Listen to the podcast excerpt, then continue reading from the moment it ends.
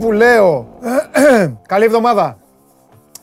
Καλή εβδομάδα, πρώτα απ' όλα να σα πω καλή εβδομάδα. Καλώς ήρθατε. Ελάτε να περάσουμε ένα όμορφο δύο ώρο. Έχουμε πάρα πολλά να πούμε.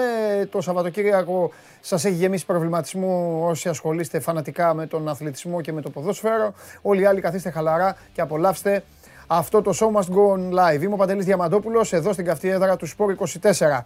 Εκεί που έλεγα λοιπόν και ήλπιζα ότι η Αίγυπτος θα χάσει, ε, να μείνει έξω, να τελειώνουμε, να γυρίσει ο Σαλάχ, πήγαν και κερδίσανε και έβαλε και τον γκολ. Πάλι έγινε λέει man of the match. Κόπα Αφρικα. Κόπα Αφρικα, η διοργάνωση που η μπάλα πηγαίνει πιο αργά από τον επιτάφιο. Αλλά είδαμε και Κόπα Αφρικα παιχνίδι για το ελληνικό πρωτάθλημα. Χθες στη Λεωφόρο.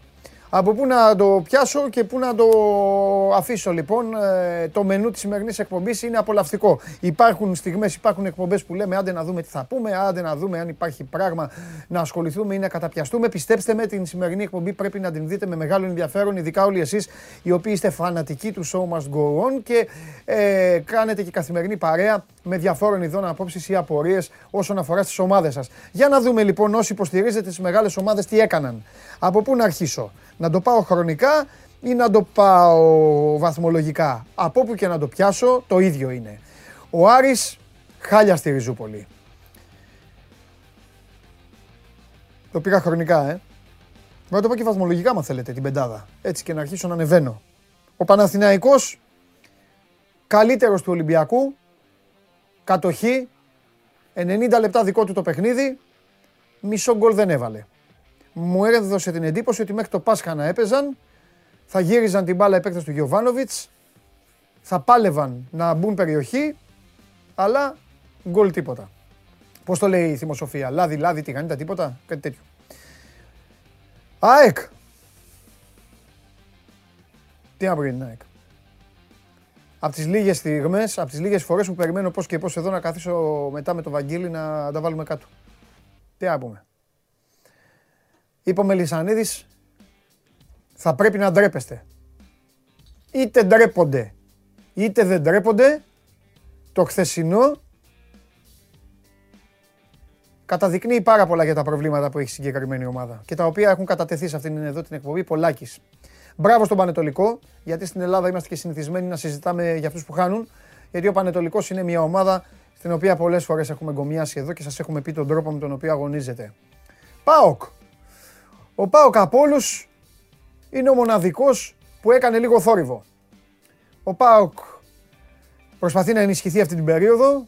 Ο Πάοκ έχει έναν προπονητή πεισματάρι, τον οποίο ξέρετε, ε, ξέρετε την άποψή μου για, για τον Ρασβάν Λουτσέσκου και πόσο πιστεύω σε, σε αυτό το, το χαρακτήρα τέλος πάντων.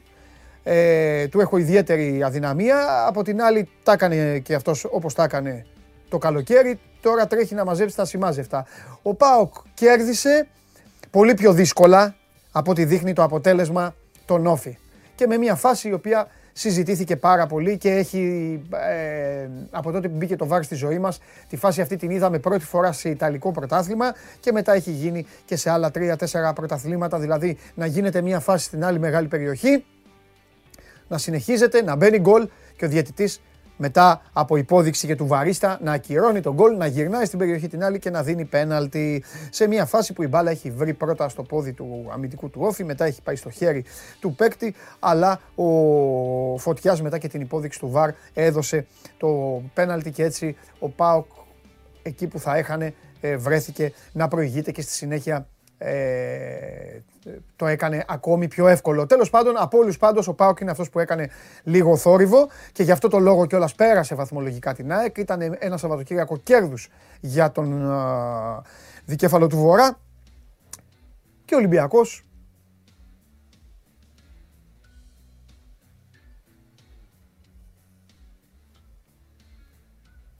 Πήγε στη λεωφόρο,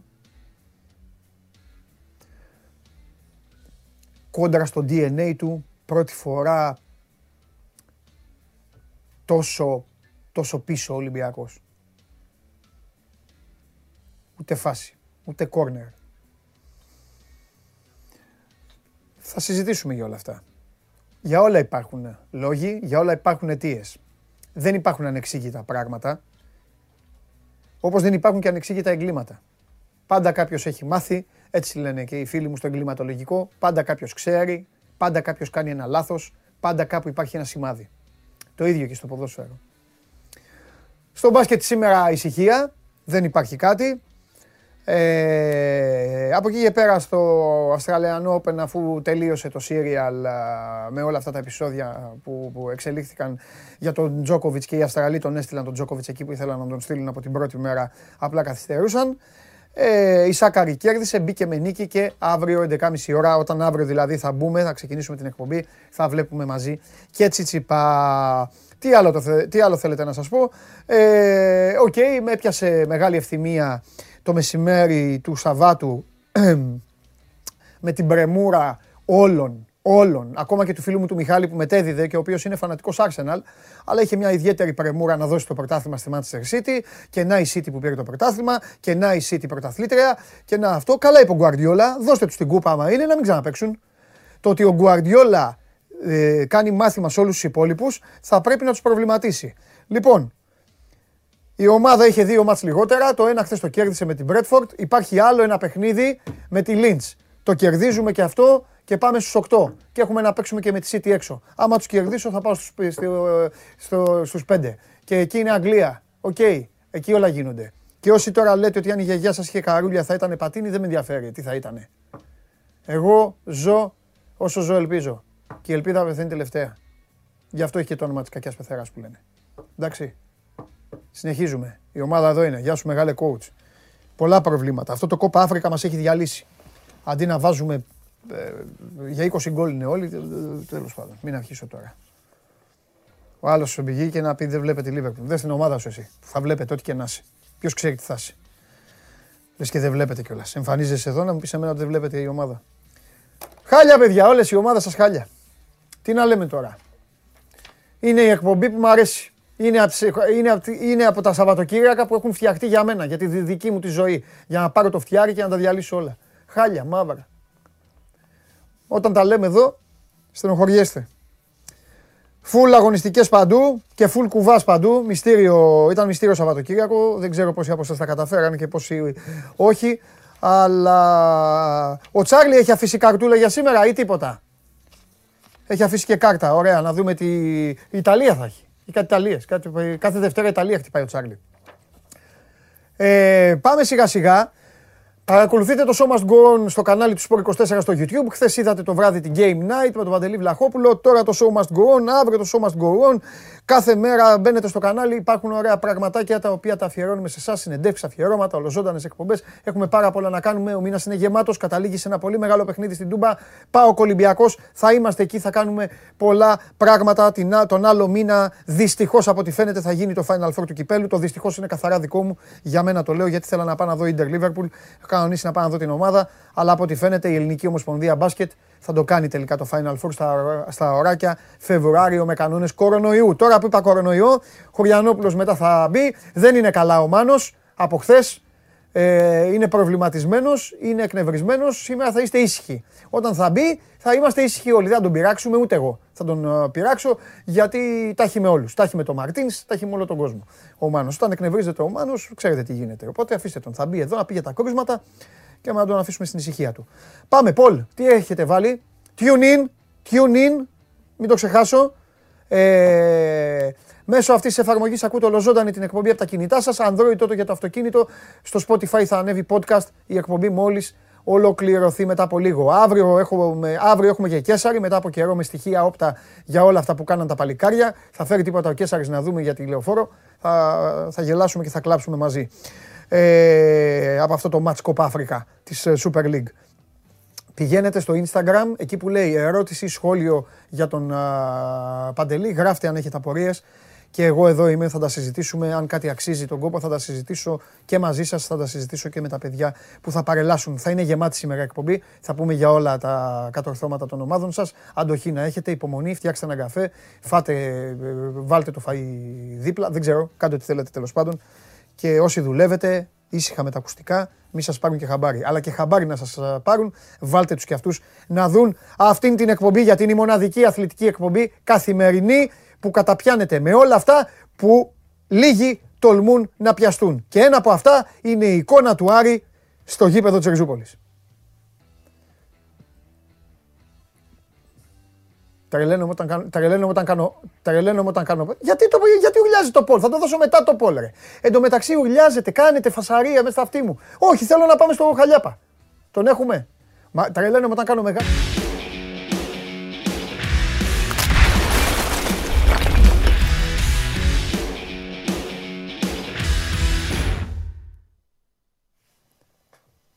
Χαίρετε. Άκου, όποτε έχω προσπαθήσει να δώσω φοβερή και τρομερή πάσα, έχω πάρει μην πω τι. Αυτή είναι απ' έξω. Δεν πειράζει. Τους έχουν πάρει χαμπάρι όλοι. Τους έχουν πάρει όλοι χαμπάρι. Δεν έχεις φόρκηση μάλλον. Μια φορά να γίνει ωραία εκπομπή δεν γίνεται. Την ε; την έδωσες. Τι; Ναι, δεν έχεις φόρce σαν τον Άρη. Την πάσα την έδωσες εσύ, αλλά ποιος το βάλει; Αυτό ε, το, το πιάσες. Το πιάσες. Ναι. Εδώ φωνάζω στο αυτί μου. Το πόλ, το πόλ, το πόλ. Κάνω εγώ τι θέλουν. Το πόλ, το πόλ, το όχι. Δεν θα το παίξουμε το πόλ. Τώρα. Λοιπόν. Για πες. Λοιπόν, Φοβερά πράγματα πάλι δεν. Το, Τι το έγινε, ρε φίλε. Τι Πρώτα απ' όλα, μετά θα μιλήσουμε στη Ριζούπολη. Έχει γίνει και ένα άλλο σκηνικό το οποίο ε, για μένα δεν έχει σχέση με το ποδόσφαιρο. Είναι βαρύ. Ε, βαρύ. Ε, όχι βαρύ. Δεν είμαι ασφαλίτης. Δεν είμαι, δεν είμαι αστυνομία. Δεν μου πέφτει. Δεν έχω, δεν έχω δικαίωμα να, να βγάζω πόρισμα και συμπέρασμα.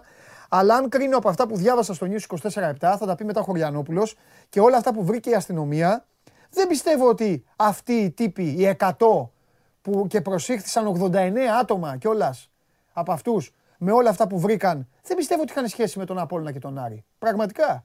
Και, και καμία σχέση με το ποδόσφαιρο. Απλά τώρα είδα σένα και τα λέω. Εσύ είδες εμένα και τα λε. Εντάξει, θα τα πει ο Μάνος τώρα τι ναι. βρήκαν εκεί οι αστυνομικοί και τα λοιπά. Το ναι. θέμα είναι ότι προσήχθησαν 89 άνθρωποι, όπως είπες και εσύ, που πήγαν να δουν το παιχνίδι. Ναι. Μάλλον. Ε, τώρα τι θα ακολουθήσει, η δικαιοσύνη θα, θα δείξει. Πάντως, ε, το σίγουρο ήταν ότι στο γήπεδο ε, φίλου του Άρη μέσα δεν είχε. Ναι. Μέσα στο γήπεδο. Αυτό είναι το μόνο σίγουρο. Δηλαδή και αυτοί που είχαν ε, μερικές προσκλήσεις και ήταν να μπουν ε, κάποιοι λίγοι δεν πήγαν ποτέ. Ναι. Τώρα το τι συμβαίνει σε αυτή την υπόθεση μυστήριο. Θα, θα το δούμε τις επόμενες μέρες και θα, θα το σχολιάσουμε. Ε, τώρα, άμα το πάμε αγωνιστικά, γιατί εκεί ήταν το ζουμί και ο Άρης για δεύτερη φορά φέτος ε, κόντρα στον Απόλλωνα Σμύρνης έφερε 0-0. Δεν έχει σκοράρει δύο φορές κόντρα, αν όχι στη χειρότερη, σε μία από τις χειρότερες ομάδες του πρωταθλήματος. Ε, είναι σίγουρα πρόβλημα. Ο Άρης είναι 17 Ιανουαρίου και παίζει χωρίς center παίζει με το Μαντσίνη. Ο Άρης παίζει τη χρονιά, ε, όλη τη χρονιά μέσα στο Γενάρη και δεν έχει ενισχυθεί από την, από την 1η Γενάρη πουθενά.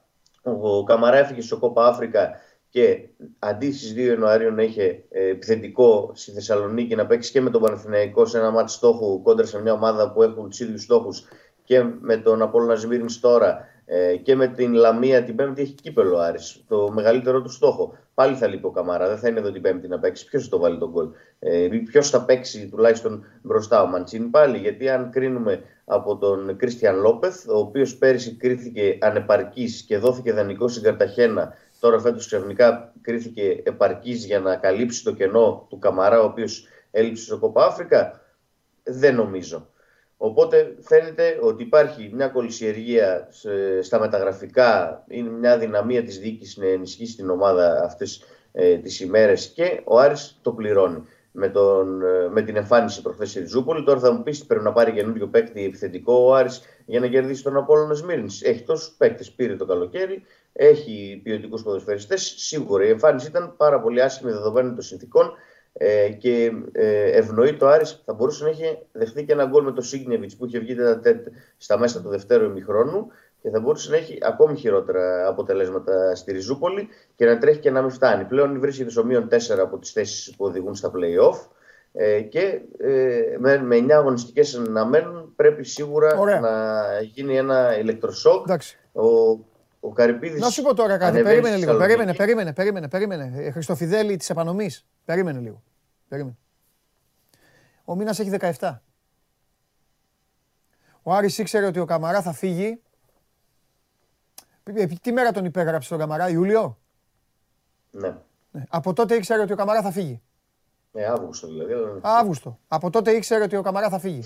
Αν δεν το ήξεραν, πρέπει να φύγουν όλοι από τον Άρη. Δεν έχουν ναι. γνώση. Των παικτών που παίρνουν. Σε ακούω καθημερινά, παρακολουθούμε όλη την ομάδα, όπως όλες. Σε ακούω καθημερινά και συζητάμε για τον Λόπεθ, για τον Μάνο, ο οποίος έβγαλε πέρυσι τη χρονιά, για τον Μήτρογλου. Ο Μάτζιος, σε μια κουβέντα που είχαμε το Σεπτέμβρη, πότε τον είχα δει τελευταία φορά, δεν θυμάμαι, Αύγουστο-Σεπτέμβρη, είχε κάνει μια συνέντευξη ε, εδώ με τον ε, Τσάρλι και τον είχα πετύχει τον Άκη και μιλάγαμε. Ε, το πρώτο πράγμα που μου είπε, μου λέει πω πω δεν είδες μου λέει και πώς τη βγάλαμε τη χρονιά την περσινή με πρόβλημα μπροστά. Αυτό το, το, το πρώτο που μου είπε ήταν αυτό. Ναι. Ωραία. Ο Καρυπίδης θεωρώ ότι είναι ένας άνθρωπος ο οποίος έχει ε, ιδιαίτερο, ιδιαίτερο δέσιμο και έχει φτιαχτεί πολύ και φανατιστεί με τον Άρη. Φαίνεται από τις αντιδράσεις του, από, από όλα αυτά που κάνει, πηγαίνει παντού, ακολουθεί την ομάδα. Εντάξει, σωστό και αυτό. Ναι. Σωστό. Ωραία. Ο Άρης είναι μια ιστορική ομάδα και μια από τις λεγόμενες μεγάλες ομάδες του πρωταθλήματος. Άσχετα αν την προηγούμενη δεκαετία βασανίστηκε, βρέθηκε σε χαμηλότερη κατηγορία για να γελάει ο Τζιομπάνογλου και τα υπόλοιπα. Να σε ρωτήσω κάτι. Τώρα κάνουμε πλάκα. Τι παίζουμε; Μάνατζερ και δεν έχεις, ε, ε, ε, έχεις αναλάβει την, ε, την Scanthorpe ε, στο μάνατζερ και δεν έχεις ε, χρήματα; Δεν μπορεί τόσο καιρό να πάει να πάρει έναν παίκτη να παίξει επίθεση. Να πάει να πάρει ένα επιθετικό. Τι, τι κουβέντα, γιατί τι χαλάμε σάλιο τώρα; Τι, εδώ μιλάμε, μιλάμε, για, μιλάμε για αποτυχία ρε φίλε. Αποτυχία, δο, δομική αποτυχία. Εννοείται. 100% αποτυχία. Ωραία, και τι λένε; Πώς, το, δικαι... πώς το δικαιολογούν; Ή δεν το καταλαβαίνουν ότι δεν το έχουν ε, πάθει; Ε, τώρα το αρχίζουν και το καταλαβαίνουν. Ε, δόθηκε η σφαλιάρα από τον Παναθηναϊκό. Μετά τη γλύτωση ο Άρης δεν έπαιξε με τον Ατρόμητο λόγω COVID. Ναι. Γιατί μπορεί να έχει ακόμη μια αποτυχία ενδιάμεσα, έτσι. Ναι. Ε, έπαιξε χθες, χθες το κατάλαβε ε, ο Καρυπίδης το τι συμβαίνει. Νομίζω ότι είναι αργά. Δηλαδή, όσον αφορά τις μεταγραφές, εντάξει, το, το, φάγαμε το Γενάρη σχεδόν. Τώρα τι; Τώρα μπορεί να φέρει επιθετικό, αλλά θα τρέχει και δεν θα φτάνει μέχρι τέλους. Το θέμα είναι και ποιος θα το φέρει τον επιθετικό. Γιατί όπως είπες για το μάνατζερ, εσύ ήταν πάρα πολύ εύστοχο το σχόλιο, αν παίζουμε μάνατζερ ή όχι. Ναι. Το ποδοσφαιριστή τώρα θα τον επιλέξει ο Θόδωρος Καρυπίδης μαζί με τον προπονητή, γιατί τεχνικός διευθυντής δεν υπάρχει. Τμήμα σκάουτινγκ πολύ μικρό, πολύ μικρός ο κύκλος των ανθρώπων, ο οποίος ε, ψάχνει ναι. παίχτε.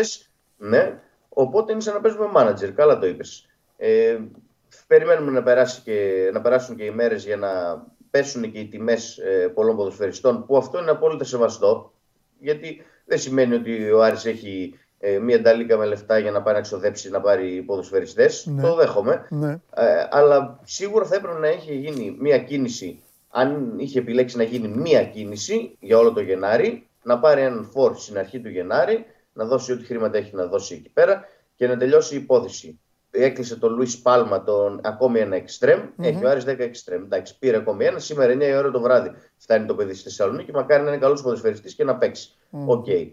Έκλεισε και τον Πίρσμαν. Τώρα θα, έρθει, τώρα θα έρθει το καλοκαίρι, θα το δούμε. Το θέμα είναι, το πραγματικό θέμα είναι η επίθεση. Και αυτή τη στιγμή λύση δεν υπάρχει.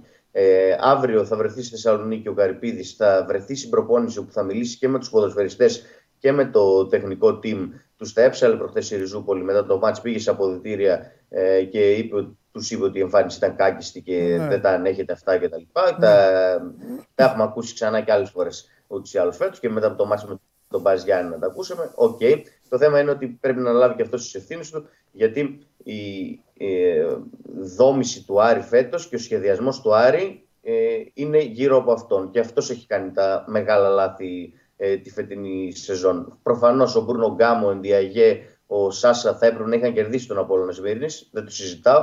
Αλλά τα μεγάλα λάθη έχουν γίνει από τον Θόδωρο Καρυπίδη τη φετινή σεζόν και ο Άρης θα, τα, θα τρέξει να, να παλέψει να προλάβει τα play-off.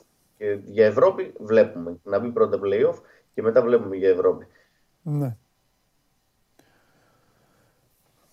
Εκτός αν, αλλά θα την κάνουμε αύριο αυτή την κουβέντα, αν τα πούμε αύριο ή μεθαύριο, όποτε τα πούμε. Ε, Εκτός αν αφέθηκαν τόσο πολύ στη σιγουριά των 6 βαθμών από το ΚΑΣ. Εντάξει, ναι. Και σου είπαν. Αν πάρει τους 6 βαθμούς, αλλάζει η υπόθεση. Ναι, και σου... αλλά και πάλι η υπόθεση. Και... Εντάξει, ρε φίλε, αλλά και αν τους πάρει τους 6 βαθμούς, θα πάρει 6 βαθμούς. Μετά πάλι γκολ πρέπει να βάλει. Και συνέχεια. Ναι, εννοείται. Δεν το συζητώ. Εννοείται, 100%. Ναι. Γιατί προχθές ο Άρης με τον Απόλλων ήταν ακίνδυνος, δηλαδή πρέπει να ήταν ναι. το, το, πιο ακίνδυνο παιχνίδι. Μια ναι. κεφαλιά εκεί του Μπράμπετς στο, στο τέλος. Πρέπει να δούμε πολλά. Πρέπει να ξαναδούμε, ίσως πρέπει να δούμε και το αγωνιστικό πλάνο. Πρέπει να δούμε και ο Μάτζιος ε, τελικά αν έχει, ε, αν έχει δεύτερο πλάνο ε, όταν τα παιχνίδια πάνε και τους τραβώνουν. Τώρα θα μου πεις όσο δεν υπάρχει αυτός που θα βάζει μπροστά τον γκολ, ε, θα αυξάνεται η πίεση. Από πλάγιους, δόξα τω Θεώ, ο Άρης έχει μπόλικου φέτος. Και πήρε Μα για να καταλάβεις τώρα τι γίνεται, ναι, για να καταλάβεις τι γίνεται, ο Χαΐροβιτ μέχρι πριν λίγο καιρό έχει ενημερωθεί για να βρει ομάδα ο άνθρωπος. Ναι. Γιατί δεν υπολογιζόταν καθόλου. Και ο Άρης επειδή έχει πρόβλημα επιθετικό ναι. και με τον Παναθηναϊκό μπήκε ω αλλαγή. Μπας και βγάλει τα κάστανα από τη φωτιά, βάλει κανένα γκολ κατά ναι. λάθος. Και στη Ριζούπολη προχτές μπήκε μέσα σε 85, ενώ δεν υπολογιζόταν μέχρι πριν μερικές εβδομάδες. Ε, τι να βάλει ο Μάτιο, Εμένα να βάλει να, να παίξω επιθετικός. Ναι.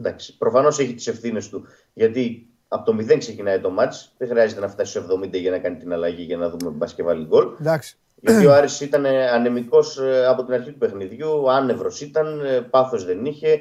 Οι παίκτες πήγαιναν πολύ soft, χαλαροί, μερικοί αδιάφοροι.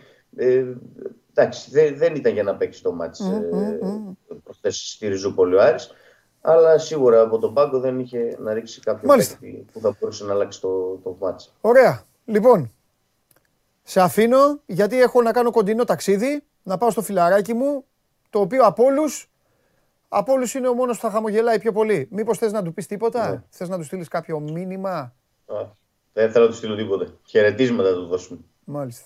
Κατάλαβα. Το φιλαράκι μου. Αλλού το πήγαινα εγώ. Μήπως θες να του χώσει καμιά μπιχτή, αλλά τέλος πάντων. Έλα, φιλιά. Θα τον βρούμε. Μέχρι το τέλος της σεζόν θα, θα τον βρούμε. Έγινε, έλα, φιλιά. Γεια σου Δημήτρη, τα λέμε. Καλή συνέχεια. Γεια σου, ρε, Δημήτρη. Λοιπόν, αυτά για τον Άρη. Ο Άρης ο οποίος έχει τα βασανά του, έχει τα προβλήματά του. Ε, Ένας καμαρά δεν ξέρω αν φέρνει την άνοιξη, αλλά σίγουρα έφερνε κάποιες συνθήκες πολύ καλύτερες στη δημιουργία και κυρίως στην απειλή μπροστά. Τι να κάνουμε, έτσι είναι η μπαλά. Όταν φτιάχνεις μια ομάδα, πρέπει να υπολογίζεις τα πάντα. Και ισχύει για όλους. Αυτό. Μην ακούω τη δικαιολογία του Κόπα Αφρικα. Μην μπαίνετε στη διαδικασία που έμπαινα εγώ τις προηγούμενες μέρες και κλεγόμουν εδώ και έλεγα θα φύγει ο Σαλάκ, θα φύγει ο Μανέ. Τι πάνε να πει θα φύγουνε. Το ξέραμε ότι θα φύγουνε. Τώρα έτσι είναι. Δεν ήρθε ξαφνικά. Δεν, δεν εμφανίστηκε ξαφνικά ένα αεροπλάνο με φοβερό άνθρωπο μαγνήτη και άρχιζε και άρπαζε παίκτες πάνω από τα προπονητικά κέντρα και τους πήρε από τις ομάδες. Γνωρίζανε μήνες τώρα όλες οι ομάδες ότι δεν θα είχαν. Και κάθε ομάδα θα έπρεπε να κάνει τα κουμάντα της. Όπως και να λέγεται αυτή η ομάδα. Τέλος πάντων, πάμε στο δημοψήφισμα του σημερινού sport24.gr κάθετος vote. Μπαίνετε και ακολουθείτε, ακολουθείτε όλη τη διαδικασία όπως σας τη ζητάει το σύστημα. Έχει κάνει και ο, ο Ματίκας ο Γίγαντας μια παραλλαγή για να μην κάνετε εξυπνακισμού όπως ε, ε, την προηγούμενη εβδομάδα με το πολύ σοβαρό ε, δημοψήφισμα για τον Τζόκοβιτς. Οπότε θα ακολουθήσετε τα βήματα όπως τα, όπως τα απαιτεί ο Δημήτρης και θα έχετε την ευκαιρία να ψηφίσετε. Πάμε στην κάρτα. Ποιος ήταν ο πιο ξενέρωτος της αγωνιστικής. Α. Ο Ολυμπιακός έτσι όπως έπαιξε. Β. Ο Παναθηναϊκός που δεν θα έβαζε γκολ ούτε σε δύο μέρες. Γ. Η ΑΕΚ έτσι όπως τα έκανε. Παρένθεση πάλι. Έχω άποψη, αλλά δεν θα επηρεάσω το φιλοθεάμον ε, κοινό. Δεν θα σε επηρεάσω. Ε, ψηφίστε όμως ποιος από τους τρεις ε, σας ε, ξενέρωσε περισσότερο, αν και νομίζω ότι οι δύο από τους τρεις δεν έχασαν και πολλά πράγματα. Ε, ένας από τους τρεις έχασε, έχασε πάρα πολλά και όχι μόνο πάρα πολλά. Έχασε αρκετά και όχι μόνο σε θέμα βαθμολογίας, αλλά και σε άλλα ζητήματα τα οποία θα τα συζητήσουμε αργότερα. Τώρα θα μου επιτρέψετε. Είναι η στιγμή η οποία απολαμβάνω, μαζί με τον πέρα από τον καταστροφέα, είναι η στιγμή που απολαμβάνω, γιατί θα πάω στο φίλο μου. Θα μιλήσω με το φίλο μου. Με το που τελείωσε ο αγώνας επικοινωνήσαμε. Μιλήσαμε, συζητήσαμε για τον coach και για τα υπόλοιπα. Και τώρα φεύγουμε. Πάμε.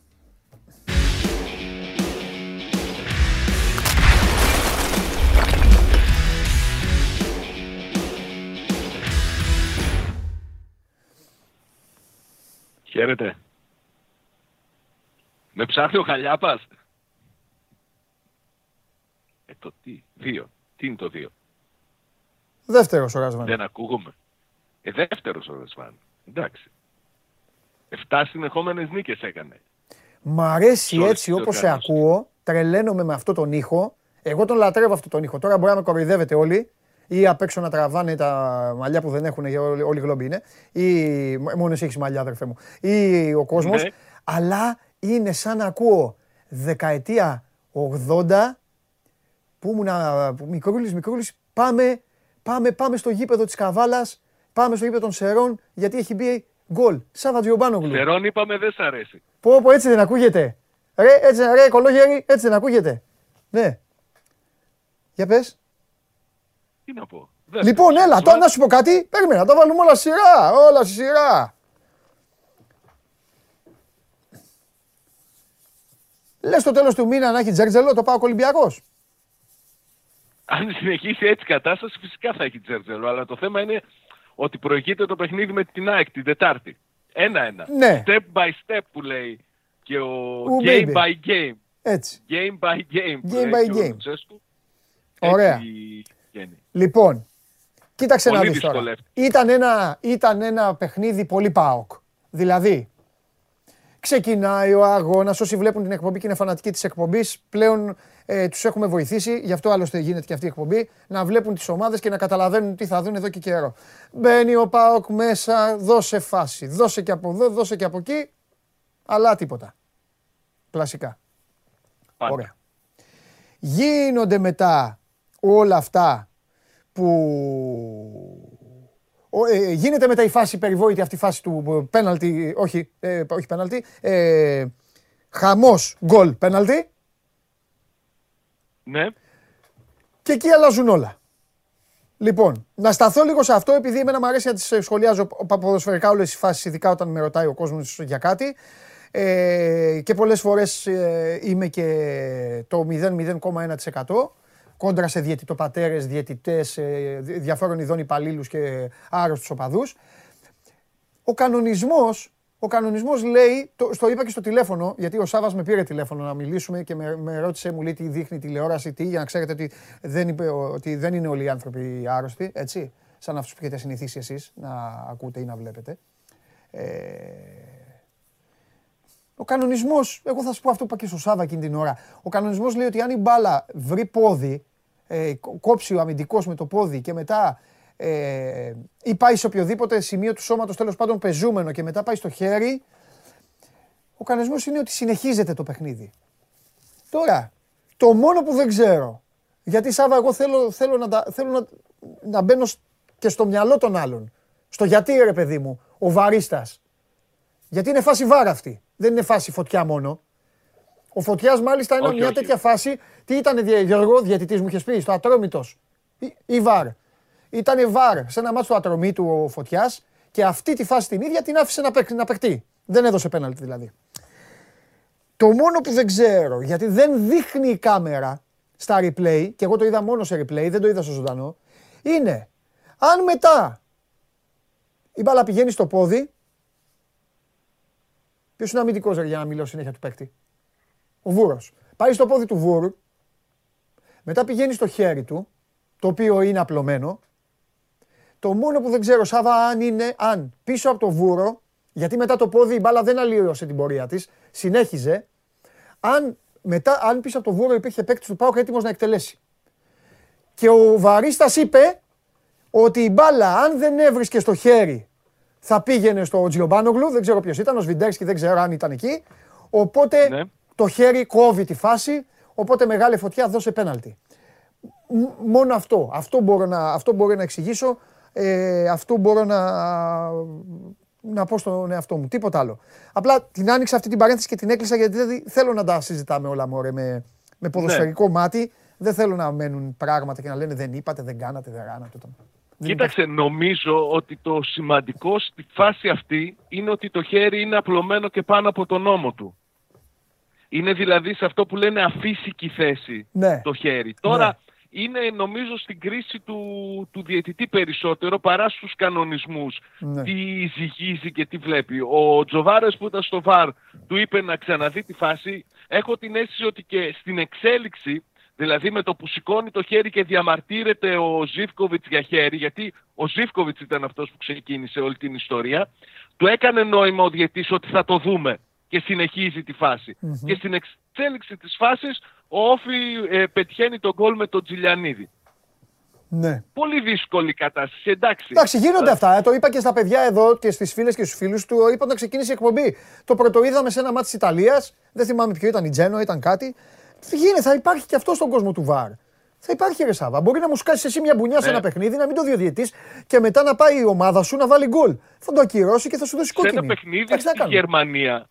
Στη Γερμανία πήγαν οι ομάδες στα αποδητήρια για ημίχρονο και τους γύρισε πίσω για να δώσει πέναλτι ο διαιτής. Ναι. Το ε, έβλεπα, δεν θυμάμαι το παιχνίδι, Ναι. το έβλεπα σε ζωντανή μετάδοση. Δηλαδή θα, θα πρέπει να το συνηθίσουμε κάτι τέτοιο. Ότι Ναι. πάντα η- το, το βάρη είναι αυτό που θα καθορίζει και τις Συμφωνώ. αποφάσεις Εδώ, και- εγώ, εδώ υπά- υπάρχει αυτό το τρίπτυχο. Υπάρχει αυτό το τρίπτυχο Σάβα που το λέω πολλές φορές και το λέω πολλές φορές και στο, και στο Γκέσαρη που είναι αριθμολάγνος. Υπάρχει το ποδόσφαιρο των αριθμών, το οποίο δεν έχει καμία σχέση με το ποδόσφαιρο των αποδητηρίων. Υπάρχει το ποδόσφαιρο το κανονικό, το πεζούμενο ποδόσφαιρο και υπάρχει και το ποδόσφαιρο των κανονισμών. Εγώ επειδή έμαθα στη ζωή μου να υπηρετώ το κανονικό ποδόσφαιρο των αποδητηρίων και του γηπέδου, θέλω να μιλάω πάντα τη γλώσσα του προπονητή και του παίκτη. Σε μία φάση λοιπόν, σε ένα τάκλιν, όλοι έχουμε κάνει τάκλιν, σε ένα τάκλιν όταν πέφτεις, ο στόχος σου είναι να μην βρεις τον παίκτη και να βρεις την μπάλα. Το πρώτο πράγμα που σκέφτεσαι. Δεν σκέφτεσαι εκείνη την ώρα τίποτε άλλο. Σκέφτεσαι την ισορροπία σου, σκέφτεσαι το πώς θα αμυνθείς καλά. Δεν μπορείς να σκεφτείς, δεν υπάρχει τάκλινγκ, δεν μπορώ να σας το κάνω. Καταλαβαίνω όσοι δεν έχετε παίξει μπορεί να λέτε τι μας λες, ρε, εξωγή είναι. Παιδιά, τώρα βαριέμαι να σηκωθώ. Δεν υπάρχει τάκλιν έτσι. Δεν υπάρχει τάκλιν τέτοιο στο ποδόσφαιρο. Κάπου είναι τα χέρια, κάπου είναι. Όπως δεν υπάρχει. Υπάρχουν παίκτες που οι περισσότεροι πέφτουν. Το ένα χέρι είναι εδώ, αν έχετε δει. Τα περισσότερα πέναλτι που, ζητά, που παίρνουν, τα περισσότερα πέναλτι που παίρνουν σε τάκλιν οι ομάδες στατιστικά, είναι πέναλτι που πέφτω εγώ να κάνω το τάκλιν. Αν θυμάστε, το ένα χέρι είναι εδώ και γίνεται με αυτό που η μπάλα πηγαίνει, βγάζει τη σέντρα ο Τζιομπάνογλου και η μπάλα πηγαίνει εδώ. Πάντα κάπου είναι τα χέρια. Πρόκειται για έναν για άλλο έναν τραγικό κανονισμό, κατά τη γνώμη μου, για άλλη μία τρύπα, άλλο ένα παραθυράκι όλων αυτών που φτιάχνουν τους κανόνες και ό,τι ισχύει για αυτή τη γελιότητα με τα σπροξήματα, γιατί εγώ πάντα θα σας λέω τι πιστεύω, για τα σπροξήματα που οι Άγγλοι γελάνε και σε όλες τις άλλες χώρες βλέπεις πρόξιμο και σου λένε δολοφονία κόκκινη, πρέπει και σε αυτό πάλι κάτι να γίνει. Γιατί, για να πω την αλήθεια, γιατί. Γιατί ναι, έχει δίκιο ο Όφη, γιατί σου λέει ο Όφη, κόβει ρε ο Βούρος, κάνει τάκλιν και το έχει έτσι. Τι να κάνει, να του κόψουμε το χέρι, να παίζει κουλός ο Βούρος. Μετά η μπάλα πάει στο χέρι. Απ' την άλλη, έχει δίκιο και ο Πάοκ και σου λέει, ωραία, την έβγαλε τη σέντρα. Ποιος την έβγαλε, Σαββά. Ο Ζήφκοβιτς. Τη βγάζει λοιπόν την μπάλα ο Ζήφκοβιτς. Ναι, πηγαίνει στο χέρι του Βούρου, αλλά το κόψιμο του Βούρου δεν είναι ικανό να στείλει την μπάλα κόρνερ ή να στείλει την μπάλα αλλού ή να στείλει την μπάλα να πρέπει να τη γυρίσει ο Ζήφκοβιτς. Στην κόβει ο Ζήφκοβιτς λοιπόν την μπάλα, πάει στο πόδι του Βούρου, αλλά υπάρχει ένα χέρι εδώ του Βούρου, σαν τροχονόμος, γιατί το παιδί δεν φταίει, γιατί έτσι ήταν η ισορροπία του και πάει και βρίσκει στην παλάμη ε, που είναι εδώ και μου χαλάει τη φάση γιατί μετά θα είχα εγώ άλλα- άλλον παίκτη στην περιοχή. Αυτή είναι η αλήθεια, παιδιά. Για να μην τρώγεστε και για να μην σκοτώνεστε, λοιπόν, θα σας πω κάτι. Ότι θα το ξαναδείτε. Και θα ξαναγίνει. Την άλλη φορά μπορεί να είναι υπέρ της ομάδας σας ή κατά της ομάδας σας. Τώρα, το πώς σφυρίζει κατά το δοκούνο κάθε διαιτητής, αν κάποιος έχει δόλο, αν κάποιος δεν έχει, αν κάποιος είναι χαζός, αν κάποιος είναι έξυπνος, αυτά δεν μπορώ να, το, να σας τα πω εγώ γιατί ούτε εγκεφαλογράφημα κάνω, ούτε και, και είναι η δουλειά μου τέτοια. Τέλος πάντων, ήθελα να σταθούμε στη φάση. Βάζω τώρα την ε, τελεία. Ο καθένας σας έχει δικαίωμα να έχει ό,τι συμπέρασμα θέλει. Επαναλαμβάνω όμως, το ποδόσφαιρο δυστυχώς. Δημοκρατία έχουμε. Αν δεν είχαμε δημοκρατία, θα λέγαμε όχι, να μην μιλάνε όλοι για μπάλα, να μιλάμε μόνο σε, με παίξει μπάλα. Οπότε δεν είναι σωστό. Το ποδόσφαιρο δυστυχώς έχει πλέον όλα αυτά. Και οι αριθμοί μπήκαν τώρα στη μόδα. Τώρα σου λέει ο άλλος. Προσπαθεί ο Τζιομπάνογλου. Ο Τζιομπάνογλου δεν ξέρει. Δεν ξέρει τι έχει ο Ζήβκοβιτ. Ο Ζήβκοβιτ μπορεί στο σπίτι του να, να υπήρχε ένα κακό μαντάτο χθες. Κάτι άσχημο. Ο Τζιομπάνογλου δεν το ξέρει αυτό, δεν τον νοιάζει. Θα μπει ο Ζήβκοβιτ και ο Τζιομπάνογλου θα γράψει. 0 στις 15 σέντρες ο Ζήβκοβιτ. 0 στις 22 πάσες ο Ζήβκοβιτ. Τι να Τα κάνουμε; κόρνερ του κάπως έτσι ήταν το Σάββατο. Α, ε, κατά τύχη τα λέω. Μηδέν στα τόσα. Κατά τύχη τα Και λέω. εγώ για, για, για Λοιπόν. να δώσω έμφαση. Ε, οπότε, παιδιά, λίγο, λίγο ψυχαρεμία σε όλα αυτά. Πάμε τώρα στα άλλα. Ε, ανασένει η ομάδα. Πώς τη βλέπεις, ρε παιδί μου; Είναι σε, είναι... Πάρα πολύ. Α, Πάρα πολύ. Ανασένει, αλλά Ναι. Το έχω ξαναπεί σε ένα ακόμη παρόμοιο παιχνίδι. Ναι. Ε, Ο Πάοκ έχει κάνει ένα σερί που δείχνει ότι έχει αφήσει πίσω του το, το κακό διάστημα που τον έβγαλε εκτός πρωταθλήματος. Ναι. Έτσι, εκείνο το, της κατάρρευσης όπως την είπε ο Λουτσέσκου. Ναι. Έχει κάνει α, νίκες συνεχόμενες, έχει βάλει νέους ποδοσφαιριστές καινούριους που δεν τους είχαμε δει μέχρι τώρα στο rotation ο προπονητής του. Ναι. Το Τζιγκάρα, το Λίρατζι, φέρνει παίχτη για το δεξί άκρο. Κάνει πράγματα δηλαδή που δείχνει ότι αυτό που, που τον πόνεσε σε εκείνο το διάστημα τις συνεχόμενες νίκες προσπαθεί να το διορθώσει. Έλα μου όμως ο- που έχει ένα παιχνίδι πολύ σημαντικό την Τετάρτη με την ΑΕΚ που το αποτέλεσμά του θα κρίνει και την κατάσταση στην οποία βρίσκεται ο ΠΑΟΚ. Γιατί Ναι. αν ο ΠΑΟΚ δεν κερδίσει και πάλι θα αρχίσει η γκρίνια, α, η εσωστρέφεια που, που τον πληγώνει πολύ. Αλλά πηγαίνει με τις καλύτερες δυνατές συνθήκες. Πηγαίνει με ανεβασμένη ψυχολογία, Ναι. πηγαίνει κερδισμένος από την αγωνιστική, Μμμ. πηγαίνει με πολλές περισσότερες λύσεις στη διάθεση του προπονητή του και όχι συνέχεια τους ίδιους και τους ίδιους αποκαμωμένους. Παίζει με μια Είναι ομάδα, σε καλό παίζει με φεκάρι. μια ομάδα της οποίας την έχει, της έχει πάρει τον αέρα και παίζει και με μια ομάδα η οποία τα έχει κάνει ρόιδο. Θα τα πούμε μετά αυτά, βέβαια όταν έρθει η ώρα της. Αυτό, αυτό νομίζω το δεύτερο παντελή δεν έχει και τόσο μεγάλη σημασία γιατί σε τέτοιου είδους παιχνίδια Ναι, μπορεί δεν να μετράει η λειτουργήσει, πρώτερη κατάσταση μπορεί να των ομάδων. λειτουργήσει και Μπράβο. υπέρ της ΑΕΚ αυτό. Ναι, Αλλά το καταλαβαίνω. Θα φανεί αυτό στο, την Τετάρτη στον αγωνιστικό χώρο ποιο, αν η ΑΕΚ είναι επηρεασμένη από το στραβοπάτημά της. Προφανώς δεν είναι και η καλύτερη κατάσταση, έτσι, αυτό δεν χρειάζεται να το Ναι. συζητάμε, αλλά δεν ξέρεις την αντίδραση που θα προκαλέσει και η παρουσία των ανθρώπων της στα αποδητήρια και όλα αυτά συνήθως μπορεί να λειτουργήσει στον ηλεκτροσόκ. Αυτό που θέλω να πω είναι ότι είναι σαν να είναι ένας άγραφος πίνακας για τον ΠΑΟ και πηγαίνει την Τετάρτη για να παίξει το πρώτο προημιτελικό του, του κυπέλου. Ναι. Όλα τα προηγούμενα την Τετάρτη το απόγευμα θα, θα σβήσουν. Ναι. Ξέρει ο ΠΑΟΚ την κατάσταση στην οποία βρίσκεται, ο προπονητής του δείχνει να έχει διορθώσει αρκετά πράγματα από αυτά που χρειαζόταν να διορθωθούν και πηγαίνει για να υπερασπιστεί και πάλι σε ένα ακόμη παιχνίδι το, το τίτλο που κατέκτησε το, τον περασμένο Μάιο. Είναι σε καλό φεγγάρι, θα πρέπει να το αποδείξει και την, και την Τετάρτη. Αγωνιστικά προβλήματα δεν προέκυψαν από Ναι. το χθεσινό παιχνίδι. Κάρτες συμπλήρωσε ο Αουγκούστο που κάποια στιγμή ήταν ε, έξω φρενών, γι' αυτό τον έκανε και αλλαγή ο Λουτσέσκου. Μην ε, δει ε, καμιά κάρτα κόκκινη και αλλάξουν πάλι τις ισορροπίες του παιχνιδιού. Ναι. Αλλά αυτό αφορά το πρωτάθλημα και ένα από τα παιχνίδια που θα ακολουθήσουν σε ποιο θα επιλέξει ο Λουτσέσκο ότι μπορεί να τον αντικαταστήσει με ευκολία. Α, Στα υπόλοιπα είναι όπως ε, δεν θα έχει, θα έχει τις ίδιες απουσίες προφανώς με τον ε, Καντουρί και τον Ολιβέρα εκτός, έχει τις περισσότερες λύσεις που του δίνουν οι επιστροφές του Τσόλακ και του Ζαμπά, Μμμ. Α, πα- το γεγονός ότι ο Μπίσεσβαρτ ξεπέρασε το πρόβλημα ασθένειας που είχε μπήκε έδειξε ότι αυτά τα 20-25 λεπτά ποιοτικά συνεχίζει να τα έχει και μπορεί να είναι καθοριστικός. Ναι. Έχει το νέο αίμα, την ενέργεια που του δίνει ο Λίρατζης και ο Τσιγκάρας. Γενικά είναι σε, σε καλή κατάσταση ο Πάοκ εν ώψη του αγώνα της Σάβα, θα σου κάνω τώρα την ερώτηση του εκατομμυρίου. Για να, για να, για να καταλάβω λίγο το, το πόσο η ομάδα έχει γυρίσει, ε, έχει γυρίσει στο διακόπτη και για τα, κατά πόσο πλέον ο φίλος μου ο Ρασβάν έχει ξαλαφρώσει και είναι ευχαριστημένος από αυτό που βλέπει. Θα σε ρωτήσω ευθέως. Δεν δινόταν πέναλτι. Κανονικό το γκολ. 0-1 το μάτς. Θα το γύριζε ο ΠΑΟΚ. Δύσκολα. Δύσκολα. Οπότε Δεν ακόμα. λέω ότι δεν μπράβο. θα το γυρίσει, Ο- αλλά θα ήταν Οπότε πολύ ακόμα. δύσκολο. Ναι, γιατί εντάξει, γιατί η Όφη είναι και καλή ομάδα. Τα έχουμε πει αυτά. Εκτός έδρας Όφη είναι καλύτερη ομάδα σε, σε αριθμούς. Ναι.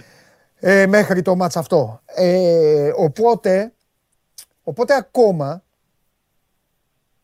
δεν μιλάς για ομάδα απαιτήσεων.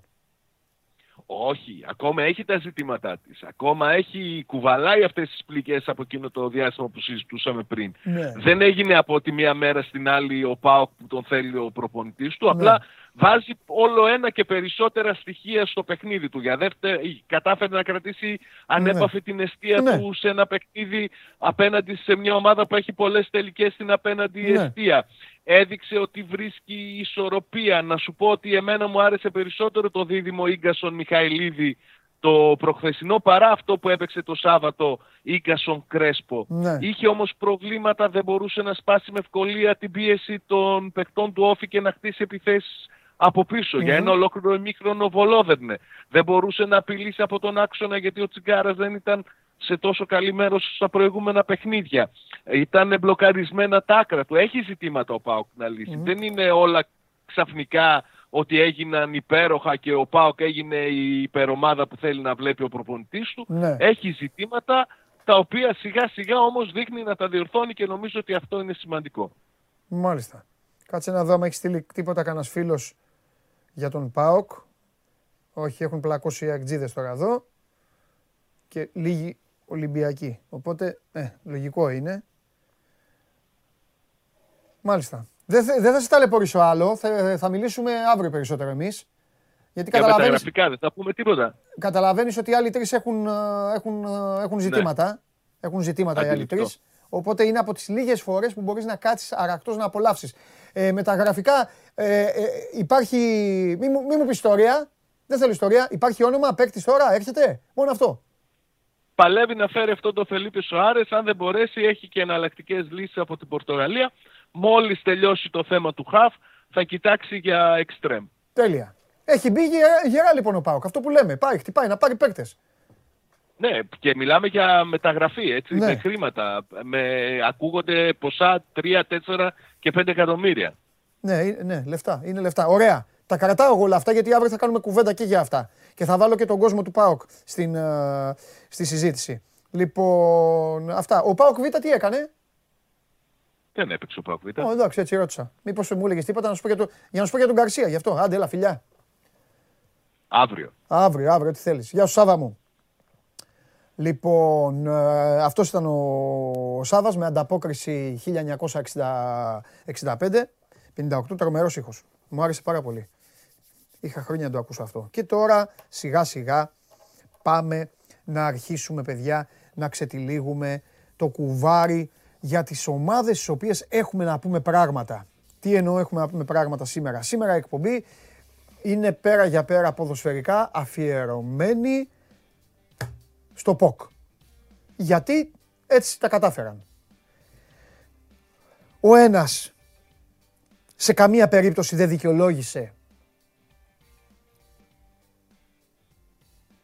όχι τη θέση του στη βαθμολογία. Αυτό που έχει εκνευρίσει πιο πολύ και τους καταλαβαίνω 100 εκατομμύρια φορές τους φίλους του Ολυμπιακού είναι ότι ο Ολυμπιακός χθες στην Λεωφόρο πολύ απλά δεν είχε το DNA του. Δεν είχε τη φήμη του. Δεν είχε αυτό που του χάρισε όλα όσα του έχει χαρίσει από το 1925 και μετά. Αντιθέτως, ο κόσμος του Ολυμπιακού έβλεπε μία ομάδα να συμπεριφέρεται στο γήπεδο όπως έχει συνηθίσει να βλέπει να συμπεριφέρονται οι αντίπαλοι της απέναντί του. Και γι' αυτό ο κόσμος ε, ε, τέλος πάντων ε, στενοχωρήθηκε σε όποιο βαθμό μπορεί να στενοχωρηθείς όταν είναι ένα μάτς απλά ποδοσφαιρικό παιχνίδι σε μια χώρα που έχει τόσα προβλήματα και σε μια εποχή με τόσα προβλήματα και με αρκετές και δικαιολογίες να υπάρχουν. Θα τα πούμε όμως όλα όταν έρθει η ώρα του Ολυμπιακού. Η ΑΕΚ δεν χρειάζεται να σας πω. Εκεί κι αν έχουμε να πούμε πράγματα. Αλλά θα ξεκινήσουμε με αυτόν που χθες ήταν καλύτερος. Αν έπρεπε να έχει νικητή το παιχνίδι στη λεωφόρο, σίγουρα αυτός θα έπρεπε να είναι ο Παναθηναϊκός.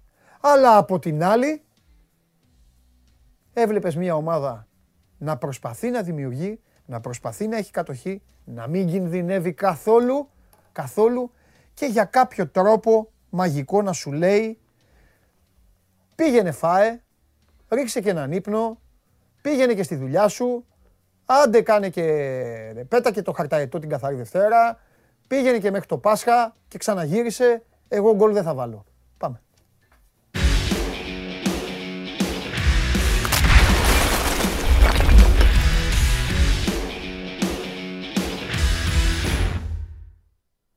Έλα αγόρι μου, Κώστας Γουλής. Χαίρετε, καλή εβδομάδα. Γεια σου Κώστα, καλή εβδομάδα. Με, υγ- με υγεία σε όλο τον κόσμο. Κώστας Γουλής, τον απολαύσαμε χθες και με την ηχητική περιγραφή από το Match Center του Sport 24. Κώστας Γουλής έγινε αγαπημένοι μου φίλοι και αγαπημένες μου φίλες που μας βλέπετε καθημερινά και μας αγαπάτε.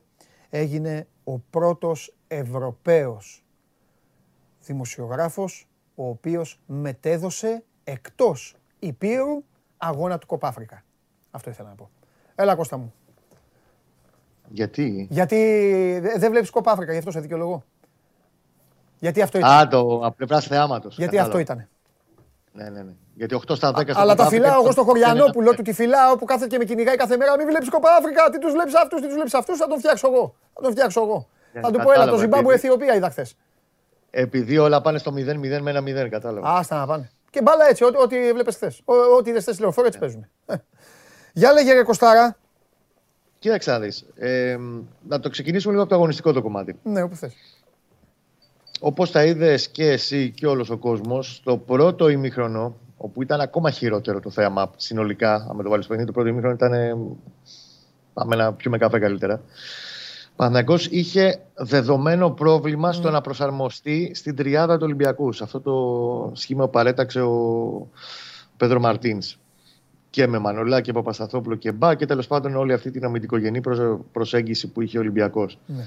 Φαινόταν αυτό γιατί αφενός ο Παναθηναϊκός ξέρουμε ότι έχει δυναμική στα άκρα του, ιδίως στα αριστερά με τον Χουάνκαρ και τις συνεργασίες τριγωνικές που βγαίνουν με τον Διαφάνιες και τον ε, αντίστοιχο Εκστρέμ.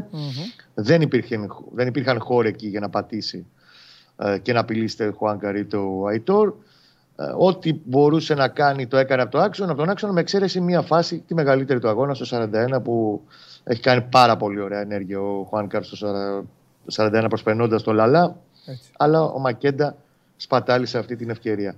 Ο Παναθηναϊκός επίσης προσαρμόστηκε καλύτερα. Νομίζω ότι βοήθησε η κουβέντα που έκαναν με τον Ιωβάνο στα αποδητήρια στο ημίχρονο και η τακτική του προσέγγιση ήταν πολύ πιο αποτελεσματική, φορτώνοντας το Βηγιαφάνιας από την αριστερή πλευρά, γιατί ξέρει ότι εκεί είναι πιο δυνατός Παναθηναϊκός. Απλά ήθελε ένα ποδοσφαιριστή πιο κοντά στους δύο, στον Αϊτόρ και στον Χουάνκαρ, για σκαλοπάτι. Και τέλος πάντων δημιουργήσει κάποιες πειραριθμίες όπως και έγινε σε μεγάλο βαθμό και ακόμα και όταν μπήκε και ο Βιτάλ στο παιχνίδι. Ο Παναθηναϊκός δεν νίκησε χθες και για μένα έχασε μια πολύ σημαντική ευκαιρία να νικήσει τον Ολυμπιακό. Τον ελληματικό Ολυμπιακό, τον Ολυμπιακό της αμυντικής προσέγγισης του, του Μαρτίνς, γιατί δεν έχει τον ποδοσφαιριστή που έχουμε ξαναπεί από αυτή εδώ την εκπομπή, τον εκτελεστή, τον ποδοσφαιριστή, τον killer της μίας φάσης. Τη φάση του Μακέντα, ακόμα και αν ήταν ο Καρλίτος, που δεν είναι Μπέρκ ούτε ο Καρλίτος, αλλά εφόσον ήταν ο Καρλίτος, πιστεύω ότι μπορεί να έχει πολύ καλύτερη κατάληξη. Για κακή του τύχη του Ιωβάρεμιτ και του Παναθηναϊκού, ο Καρλίτος λόγω του κορονοϊού δεν ήταν σε θέση να παίξει χθες. Ήταν στην αποστολή. Κρίθηκε ωστόσο ότι επειδή έχει μείνει, ο- ουσιαστικά έχει μείνει 8 μέρες χωρίς προπονήσεις, είχε χάσει πολλές δυνάμεις, δεν ήταν σε θέση να υπηρετήσει ένα τέτοιο μάτς και ένα τέτοιο ντέρμπι. Παναθηναϊκός αν είχε ένα ποδοσφαιριστή μπροστά τύπου Μπέρκ, πιστεύω ότι θα το είχε βρει τον γκολ. Επίσης, ο Μακέντα δεν βοηθήθηκε από το πώς πήγε το μάτς, γιατί δεν είναι τα χαρακτηριστικά του τέτοια για να βοηθήσει την ομάδα στο ημίχρονο που αγωνίστηκε. Ακόμα και ο Ιωαννίδης, που εντάξει δεν είναι και πλέον έμπειρος ποδοσφαιριστής, το παιδί τώρα ξεκινάει και κάνει τέλος πάντων την ε, πορεία του στο ποδόσφαιρο. Ε, ήταν παίκτης που τέριαζε περισσότερο και ίσως αυτό ήταν και το μοναδικό, ας το πούμε, άστοχο από την πλευρά του Γιωβάνοβιτς. Ότι αν έπαιζε από την αρχή ο Ιωαννίδης, ενδεχομένως να μπορούσε να ήταν και λίγο πιο απολυτικό Παναθυνακό. Ήταν ο μοναδικός παίκτης που μπορούσε να κρατήσει τον Παπασταθόπουλο τόσο χαμηλά και να πάρει πλάτες και να μοιράζει την μπάλα δεξιά-αριστερά. Το έκανε με επιτυχία σε 4-5 περιπτώσεις. Και επίσης ένα τελευταίο στοιχείο που δεν είχε ο Παναθηναϊκός εχθές, το είπε και ο προπονητής του στις δηλώσεις μετά το παιχνίδι, ήταν καθαρό μυαλό στο παραλίγο της τελικής πάσας. Υπήρξαν τουλάχιστον τέσσερις περιπτώσεις ή τρεις στο δεύτερο ημίχρονο, όπου είτε η τελική πάσα από τα άκρα, είτε ναι. η τελική προσπάθεια στο όριο της περιοχής. Ναι. Ήθελε λίγο πιο καθαρό μυαλό. Ναι. Εκεί θα μπορούσε να φτιάξει τη στιγμή του καλύτερα. Εγώ, εγώ το έγραψα κιόλας. Ότι το... Μείναμε στα κουλούρια. Ναι, εγώ το έγραψα κιόλας ότι για μένα περισσότερο κοστά μου ήταν αυτό ε, παρά, το, παρά του μπροστά. Γιατί στον μπροστά, αν του βγάλεις και 4-5, κάτι θα κάνει. Κάποια θα βγάλει. Το, το, σωστά, το, σωστά το διάβασε, σωστά το πάλεψε και σωστά το, το είπε μετά ο Γιωβάνοβιτς. Δεν νομίζω ότι από τον Γιωβάνοβιτς μπορεί να έχει ε, παράπονο σε γενικές γραμμές κάποιος φίλος του Παναθηναϊκού από την προσέγγιση και από το πώς κατέβηκε. Το θέμα είναι άλλο.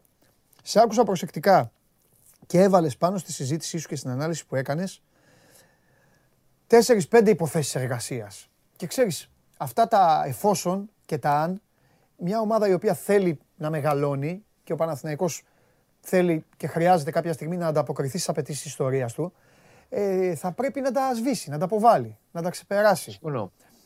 Συμφωνώ. Κατά πόσο λοιπόν πιστεύεις, ρε παιδί μου, ότι το χθεσινό παιχνίδι ξέχνα τους βαθμούς, ξέχνα και όλο αυτό. Κατά πόσο πιστεύεις ότι το παιχνίδι αυτό πλέον άπλωσε μια και καλή τον τραχανά και τώρα πια ξέρουν στον Παναθηναϊκό. Έπαιξαν με την πρώτη ομάδα του πρωταθλήματος, η οποία πήγε και έπαιξε πίσω και έδειξαν ότι έχουν κάποιες ατέλειες, κάποια αρκετές τέλος πάντων, κάποια πράγματα. Θεωρείς ότι θα το χρησιμοποιήσουν ως οδηγό, θα κοιτάξουν να το... Να, να κάνουν κάτι, δεν ξέρω τι, να πάρουν παίκτη τώρα, να, να αλλάξει κάτι ε, σε πρόσωπα που ήδη υπάρχουν. Παίχτε θα πάρει Παναθηναϊκός στο Γενάρη. Ναι. Στο τελευταίο δεκαήμερο θα έχουμε τουλάχιστον δύο κινήσεις. Πιστεύω και στη θέση του αριστερού μπακ, γιατί πίσω από το Χουάνιχαρ είναι το χάος. Ναι. Και στη θέση της, ε, του δημιουργικού χαφ. Τέλος πάντων, πιο πολύ οχτάρο εξάρι. Τέλος πάντων, όπω μπορεί να ανταποκριθεί και στις δύο θέσεις. Ένα το κρατούμενο. Για μένα, το ξαναλέω και το πιστεύω, ότι εφόσον ο Παναθηναϊκός θέλει να αλλάξει ταχύτητα και να ανέβει επίπεδο πιστικά και αποτελεσματικά, τέτοια μάτς, σαν το χθεσινό βραδινό με τον Ολυμπιακό, αλλά και αρκετά ακόμα ναι. τον ε, πρώτο γύρο και στην πορεία του μέχρι τώρα στο πρωτάθλημα, ε, απαιτούν καλύτερη ε, διαχείριση στην επίθεση και απαιτούν ένα ποδοσφαιριστή γκολτζή. Ναι. Πρέπει να βρει ο Παναθηναϊκός γκολτζή, είναι ξεκάθαρο. Πρέπει να βρει ποδοσφαιριστή που θα καθαρίζει και ε, τέτοιου είδους παιχνίδια της μίας φάσης. Ήταν μάτι του 1-0 με 0-0 το χθεσινό βραδινό. Ναι. Ξεκάθαρα. Ναι. Εάν ο Παναθυναϊκό είχε ένα ποδοσφαιριστή τέτοιο, θα μπορούσε να έχει καλύτερη τύχη και να το πάρει. Νομίζω ότι δεν χρειάζονται εμάς τώρα και ο Βάνοβιτ και το επιτελείο στον Παναθηναϊκό να καταλάβουν ότι χρειάζεται ένας τέτοιος ποδοσφαιριστής. Είναι βέβαια και οι συνθήκες πώς διαμορφώνονται. Mm-hmm. Ξαναλέω, το είπαμε και την περασμένη εβδομάδα. Mm. Αντιλαμβάνομαι τις όποιες ενστάσεις ότι εφόσον πας να πάρεις το Διαμαντόπουλο που είναι γκολτζής, αποδεδειγμένα. Τέλος πάντων, μια επιλογή πιστεύεις θα σου βγει στην επίθεση. Ναι. Και ότι θα σου λύσει το πρόβλημα του εύκολου γκολ που ο Παναθηναϊκός 4,5 χρόνια δεν το έχει λύσει. Ναι. Ναι. Δεν έχει εύκολο γκολ. Δίνοντας ένα ποσό σεβαστό 800-900 χιλιάρια. Γιατί ναι. στους καλούς επιθετικούς σου ακριβοπληρώνεις. Ναι.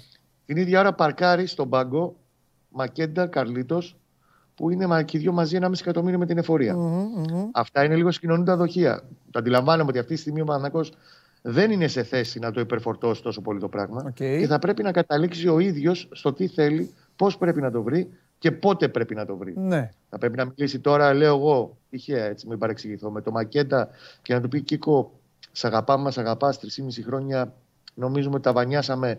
Πρέπει να βρούμε κάτι διαφορετικό. Είναι μια διαφορετική κουβέντα.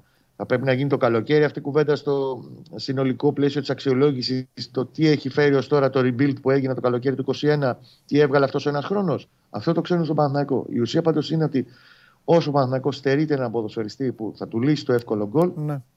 θα έχει και άλλα τέτοια βράδια και... που θα χάσει βαθμούς και αποτελέσματα που δικαιούται. Και θα σου πω και κάτι άλλο που θα το πιάσεις με τη μία και εσύ και ο κόσμος. Αφού όμως πρώτα σε ρωτήσω για να πάρω μια μικρή απάντηση. Τον Παλάσιος ναι. πώς τον είδες; Και θα σου πω, θα σου πω τι θέλω να, που, θέλω να καταλήξω. Ε, στο δεύτερο ήταν καλύτερο. Στο πρώτο είχε χαθεί εντελώς. Ναι. Άκου να δεις στο λοιπόν. Είχε, είχε ναι. ανέβει και νομίζω ότι στο πρώτο προσπαθούσε και αυτός να βρει την ισορροπία και στο πού πρέπει να παίξει ναι. ανάμεσα στις γραμμές του Ολυμπιακού. Ναι.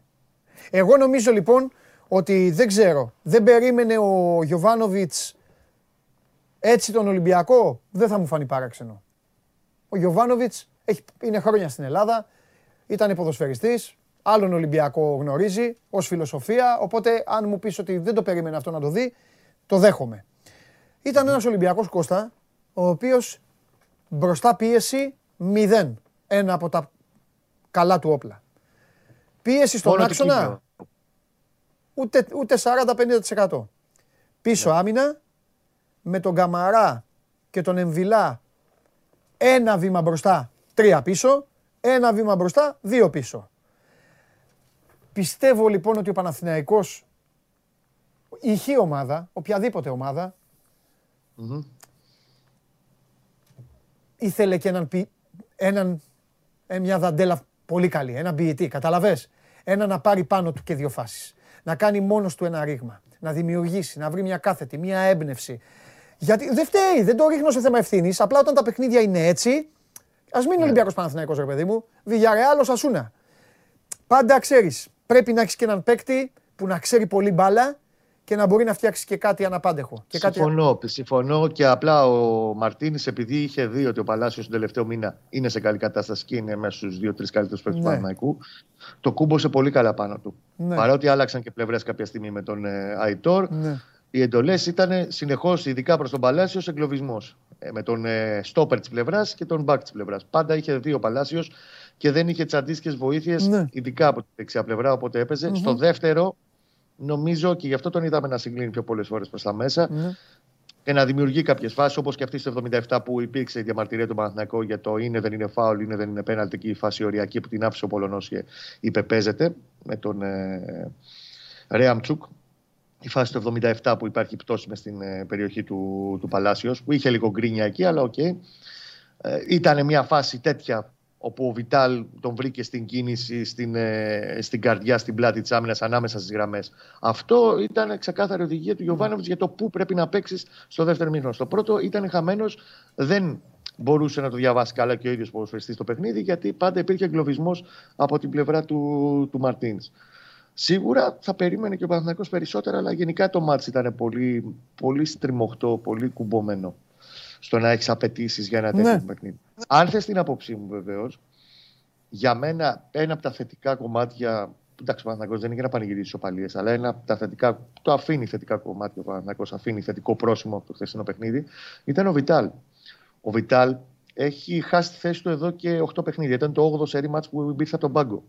Τελευταίο του βασικό, αν δεν κάνω λάθος, ήταν με τον Πανετολικό το 2-0 στις 28 Νοεμβρίου. Μιλάμε δηλαδή τώρα πολύ καιρό, έτσι, 1,5 μήνα απλά. Αυτή τη φορά βοήθησε πάρα πολύ στο να πάρει ο Παναθηναϊκός στο τελευταίο 20 λεπτό λίγο τα πάνω του, να σπρώξει λίγο περισσότερο την μπάλα και τον Ολυμπιακό προς τα πίσω στο τελευταίο κομμάτι του αγώνα και γενικά ήταν και πιο φρέσκος και πιο συγκεντρωμένος. Ο Βιτάλ, για να έχουμε μια εικόνα και αυτό του Ιωβάνοβιτς το περίμενε. Το έχουμε ξαναπεί ότι ήρθε πάνω του πολλά αγωνιστικά και προπονητικά φορτία. Είχε παίξει 51 παιχνίδια σε 11 μήνες. Ναι. 7 διοργανώσεις σε Βραζιλία και Ελλάδα έχει παίξει. Ναι. Τα Μπραζιλεράο και αυτά τα περίεργα εκεί πέρα του, ε, της Λατινικής Αμερικής. Έβγαλε αυτή την κάμψη. Ο Γιωβάνοβιτς περίμενε και τον είδε στις προπονήσεις αυτής της εβδομάδας ότι ήταν καλά. Και πιστεύω ότι σιγά σιγά θα αρχίσει να ξαναβρίσκει τη θέση του στο βασικο Μμμ, σχήμα και μμμ. ήταν ένα από τα καλά νέα τέλος πάντων που άφησε αυτό Ναι. το τερβίο του Παναθηναϊκού. Μάλιστα. Είδαμε δύο ντέρμπι λοιπόν.